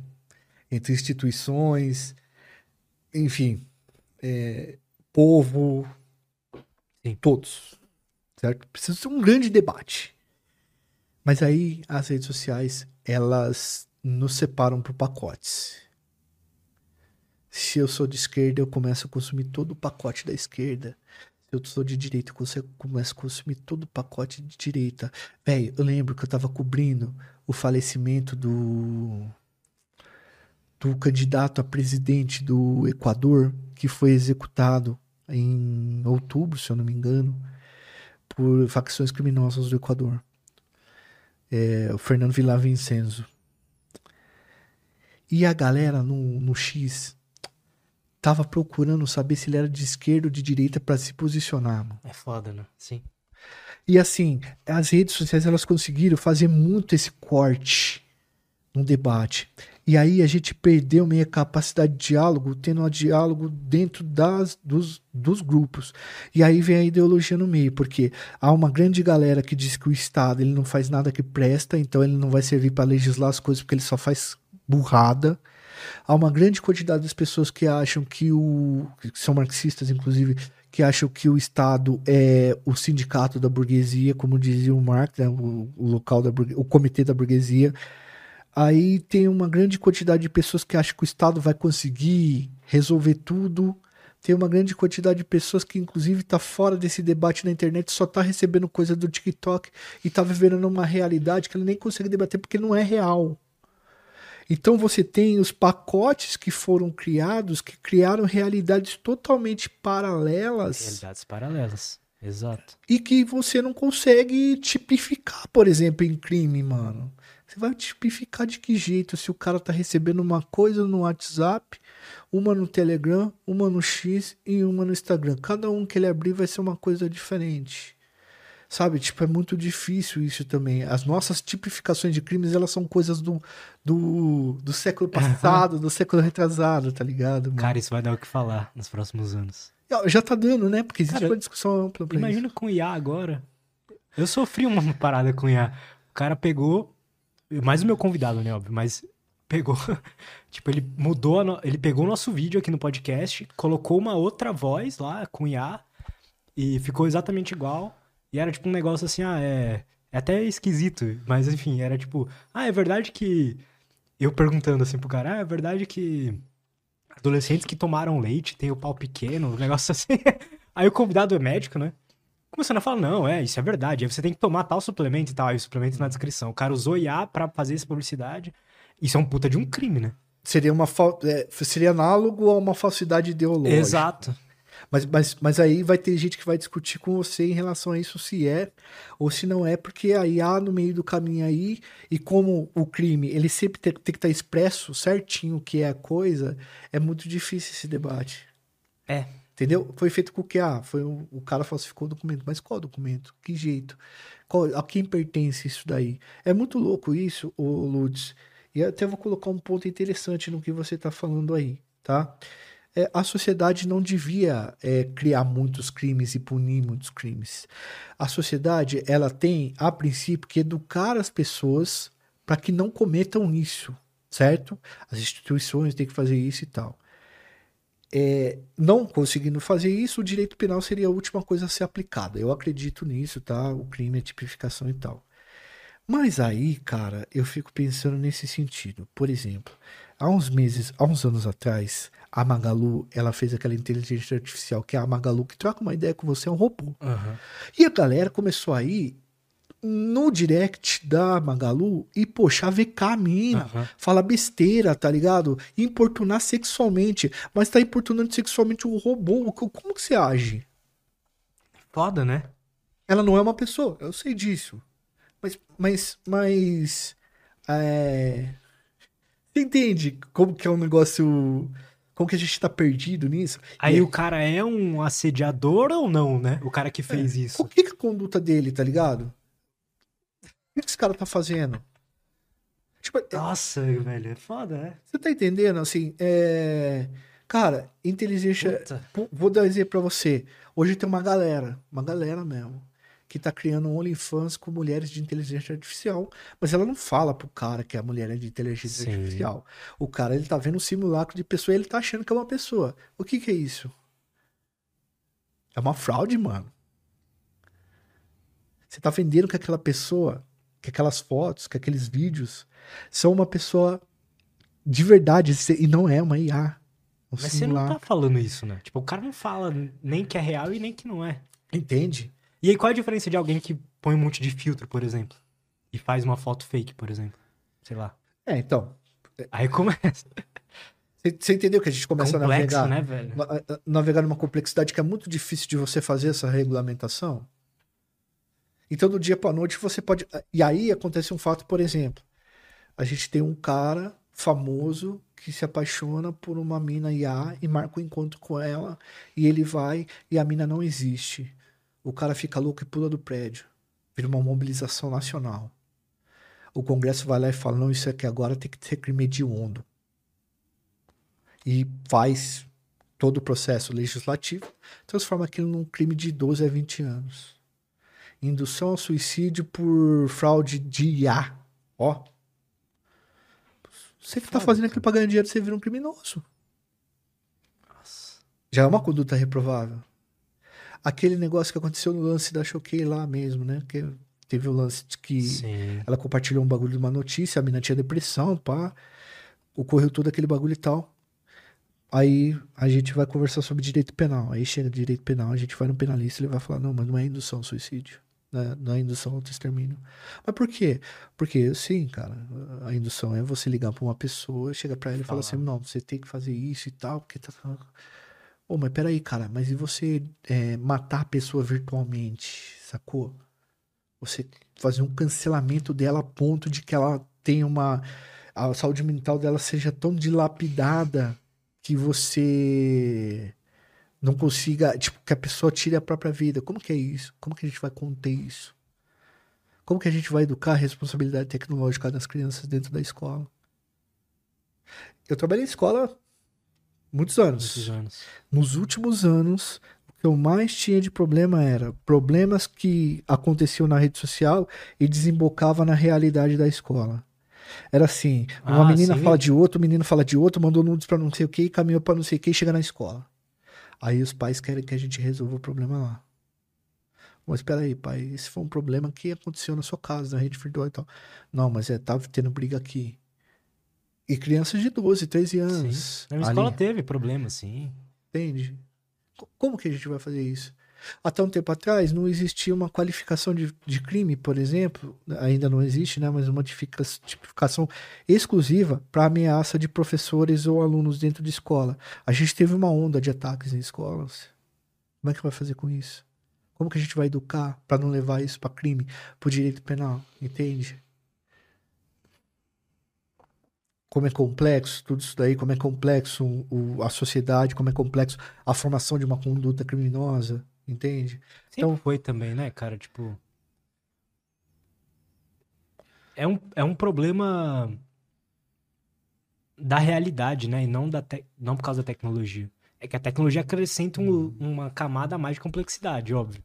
Mas também lá no início, quando começaram a surgir as leis, quem decidia a lei era um cara que tinha poder. Aí sempre foi complexo essa, essa é. questão toda, né? Tem, tem muitas coisas no caminho, né? A gente herdou muita coisa da Bíblia, né? Da cultura judaico-cristã, né, cara? Boa parte dos crimes Sim que são condutas que são consideradas crimes eram condutas que estavam escritas na Bíblia, proibidas e tal, e, e que garantiu a religiosidade e o respeito a essas, a essas, a esses, essas coisas que a Bíblia falava, garantiram uma certa rigorosidade, uma certa convivência social, uma certa cooperação entre as pessoas. Mas como eu falei, o mundo mudou, ele está mudando, e esse mundo do crime ele é muito complexo, porque como eu disse para você, ele depende de muitos fatores para que você considere uma pessoa criminosa e uma conduta de criminosa. Então, assim, é. Trabalho para os filósofos, para os criminalistas dos próximos anos aí. Exatamente, cara. E assim, é... a gente está com uma crise também de que a quantidade de informação que chega para a gente, ela faz com que o populismo penal aumente também. O populismo penal seria considerar tudo crime prender todo mundo. Achar que quem resolve as coisas é a punibilidade total de qualquer tipo de conduta que sai do que você curta, que uhum. você gosta, do que você acha. Sem que a gente tenha outros, outras instituições ali, outras coisas envolvidas em tentar é, diluir essas condutas que podem ser consideradas criminosas. E aí vai chegando pra gente todos os dias vídeo de facada, de tiro, de não sei o que, de não sei o que, de não sei o que. A estatística que antigamente era o que nos guiava para fazer política pública, ela já começa a não fazer mais sentido para as pessoas. O que começa a fazer sentido para as pessoas é o fígado, é o que ela está vendo todo dia, é o que aquilo ali se transformou em realidade dela, no que ela está consumindo, e ela faz essa pressão. Mesmo que estatisticamente a gente pode se sentir seguro, é a hora que você vê aquilo ali, aquilo ali mexe muito com a sua cabeça, entendeu? E aí que a gente entra no lance da psicanálise, né, velho? Tem muitos dispositivos inconscientes nisso daí, cara. Muitos, muitos, assim. De. A internet consegue fazer esse disparo na nossa cabeça, assim, no, é. no subconsciente. Eu não manjo muito é, de psicanálise. Hoje em dia o pessoal não acredita mais, assim, que existe um subconsciente é. ou inconsciente. São todos processos do cérebro, mas tem processos que são mais é, nítidos, nítidos mais, e processos que a gente não. Menos nítidos, é, exato. Né? E aí, o que os neurocientistas que estudam a atenção e estudam, inclusive trabalham nessas empresas para criar novos, novas formas de capturar nossa atenção e tal, eles vão em mecanismos uh, muito primitivos assim do cérebro, tipo escassez, né, que é, a mesma coisa que o cassino faz quando você tá lá apertando um uhum, botãozinho pra uhum. caramba. A mesma coisa que uma comida que mistura gordura com, com açúcar faz. É, vai em mecanismos muito específicos ali que a gente não consegue se controlar. É, cara, e assim, ó, eu até ia falar para você, veja como que o crime e o criminoso compensa dependendo do contexto. Olha, olha, olha isso. Tem um vídeo no nosso canal que ele passou de um milhão já. Um dos vídeos mais vistos que tem no nosso canal. Foi quando o Fernandinho Beiramar, que para muita gente é o bicho papão, ele encontrou dentro da cadeia com um cara que maltratou uma criança. Maltratou no sentido de. Enfim. Tinha um cara chamado Marcelo. Olha como é que é o negócio. Tinha um cara chamado Marcelo Borelli, era assaltante de banco do Paraná. Atuou muito no norte do Paraná. E, e ele fez um assalto com o parceiro dele, e o parceiro dele parece que traiu ele alguma coisa. Ele sequestrou a filha do parceiro dele de seis anos. E ele fez várias coisas com a menina e gravou isso. Passou no Ratinho na época. O Ratinho levou na cadeia o vídeo pros, pros, presidiários, pros caras presos assistirem e tal. Assim, maltratava criança, batendo criança, fez um monte de coisa, cara. Assim, coisas horríveis. Eu não vou nem contar aqui, que é pra não, não ter nenhum gatilho. E ele foi preso na carceragem federal. Marcelo Borelli chamava ele. Ele foi preso na carceragem federal. E lá na carceragem federal, ele era bonzão, né? Falar, não, que eu mato, que eu faço isso, que eu faço aquilo, que eu tiro a vida, que não sei o quê, que eu fiz maldade pra criança, eu faço maldade com vocês e tal, beleza. Enquanto só tinha Zé Ruela lá com ele, beleza. Aí transferiram o Fernandinho Beiramar pra cadeia que ele tava. Aí o Fernandinho Beiramar encostou nele. Aí ele já tava dando trabalho e tal, e o Fernandinho Beiramar falou, ah, então vamos resolver o assunto aí, você não é o bonzão que bate criança e tal, não sei o que, não sei o que. Aí o Fernandinho Beiramar com os caras fizeram uma visita no chá da tarde pro cara lá e no fim das contas, foi três meses de UTI, teve o, o couro cabeludo arrancado, tomou 60 pontos. Quando eu publiquei esse vídeo, cara, a cada 100 comentários, 98, ah, valeu, Fernandinho, obrigado, Fernandinho, Fernandinho é o cara, não sei o que, não sei o que, não sei o que, não sei o que. Então você, teve um, você tem um criminoso, que é o criminoso quanto mais, é um, um chefão do crime, cometendo um crime contra o cara, mas as pessoas apoiando porque foi uma conduta para as pessoas justificável, porque o cidadão ali era um cidadão bem pior do que ele, porque era um cidadão que na escala do crime cometeu um crime maior que foi fazer aquilo com a criança. Então você percebe isso também, saca? Quando tem essa, é essa movimentação. Também. Então quando a gente faz um vídeo de um criminoso que faz uma vingança, por exemplo, o Algueiro, os caras pegaram a família do cara, julgaram os dois filhos no Rio, Pegaram a esposa do cara, tiraram a vida da esposa do cara e mandaram os restos da esposa do cara dentro de um cooler para ele. Ele foi atrás de todo mundo. Aí o cara vê aquilo e falou: Não, eu faria a mesma coisa se mexesse com a minha família. A história do cara que o cara deu um tapa na cara da filha dele, de sete anos na escola, e o cara passou dois anos para fazer vingança e tirou a vida do cara. Então, ao mesmo tempo que tem o cara que fala assim, pô, você tá gostando de bandido, tá falando de bandido, não sei o que, não sei o que, não sei o que, a hora que a gente conta essa história, você coloca o storytelling que tem uma justificativa no meio, ele vai lá e ele fala bem do cara. Olha como é que é complexo, velho. Olha como que tem várias facetas a parada, entendeu? É, tem várias facetas. essa, que, essa moral humana é engraçada demais. Senso de justiça. Eu também não julgo as pessoas, assim, que... Eu teria o mesmo sentimento. Valeu, Fernandinho, e é isso. Pode ser que ele tenha feito coisas ruins, que eu nem sei o que, mas. Sei lá, acho que é natural do ser humano ter algumas opiniões prontas, assim, sabe? Sobre algumas coisas. Sim, por... vou dar um exemplo pra você. Coisas que são sagradas. Não, não pode ter uma conduta criminosa contra algo que é sagrado, criança. Esse é o pior tipo de coisa que existe. Mesmo entre os criminosos e o crime. Todo mundo considera isso. Né? Entende? Então, cara, a gente fez o vídeo já sabendo que ia ter essa reação. Porque quando eu li sobre, quando o Fernandão leu sobre, a gente teve essa sensação. A gente falou, mano, eu torci pro Fernandinho Beiramar, velho. Tá ligado? Na história de tudo que acontece, ele é mó vilão. E eu torci pra esse cara, mano. Aí quando eu conto que o TCC dele na faculdade de teologia foi a vida de Jesus como revolucionário. Galera, escreveu isso, não, mano. O cara é do diabo. Entende? Que o barato é louco, como as pessoas são complexas, São complexas, né? Entendeu? Não dá pra gente colocar em caixinha, querer soluções simples. Entendeu? Agora, o que eu trago Aí são as nuances desses criminosos, né? E aí a gente paga muito por isso, porque a galera chega e fala, pô, você tá falando de. Não, mano, eu tô falando de diversas nuances de pessoas que cometeram conduta criminosa ou que estão no mundo do crime, mas a gente tá falando das condutas dos caras e não necessariamente a gente tá dando um glamour para esses caras ou pra história deles, né? Ou pra história da criminalidade, do crime organizado, ah, desses criminosos, entendeu? Perfeito, cara. Obrigado. Muito foda, adorei, cara, o papo. Foi, foi bom, Lutz. Foi bom demais, cara. A gente já pegou por muita coisa, Ah, né, mas cara? é bom demais é. assim, né? Deu pra falar de vários assuntos legais. Alguns pesados, mas importantes de ser falados. É. Né? Isso mesmo. Hoje a melhor forma de acompanhar o teu trabalho é no, é no Iconografia da História. Eu, eu sei que você tem o YouTube, mas eu vi que você tem blog também. Isso, ó. O canal do YouTube nosso é Iconografia da História, tá? Só jogar lá Iconografia da História. Sei que o nome é comprido, mas enfim, a gente tá com ele há muitos anos. O que significa iconografia?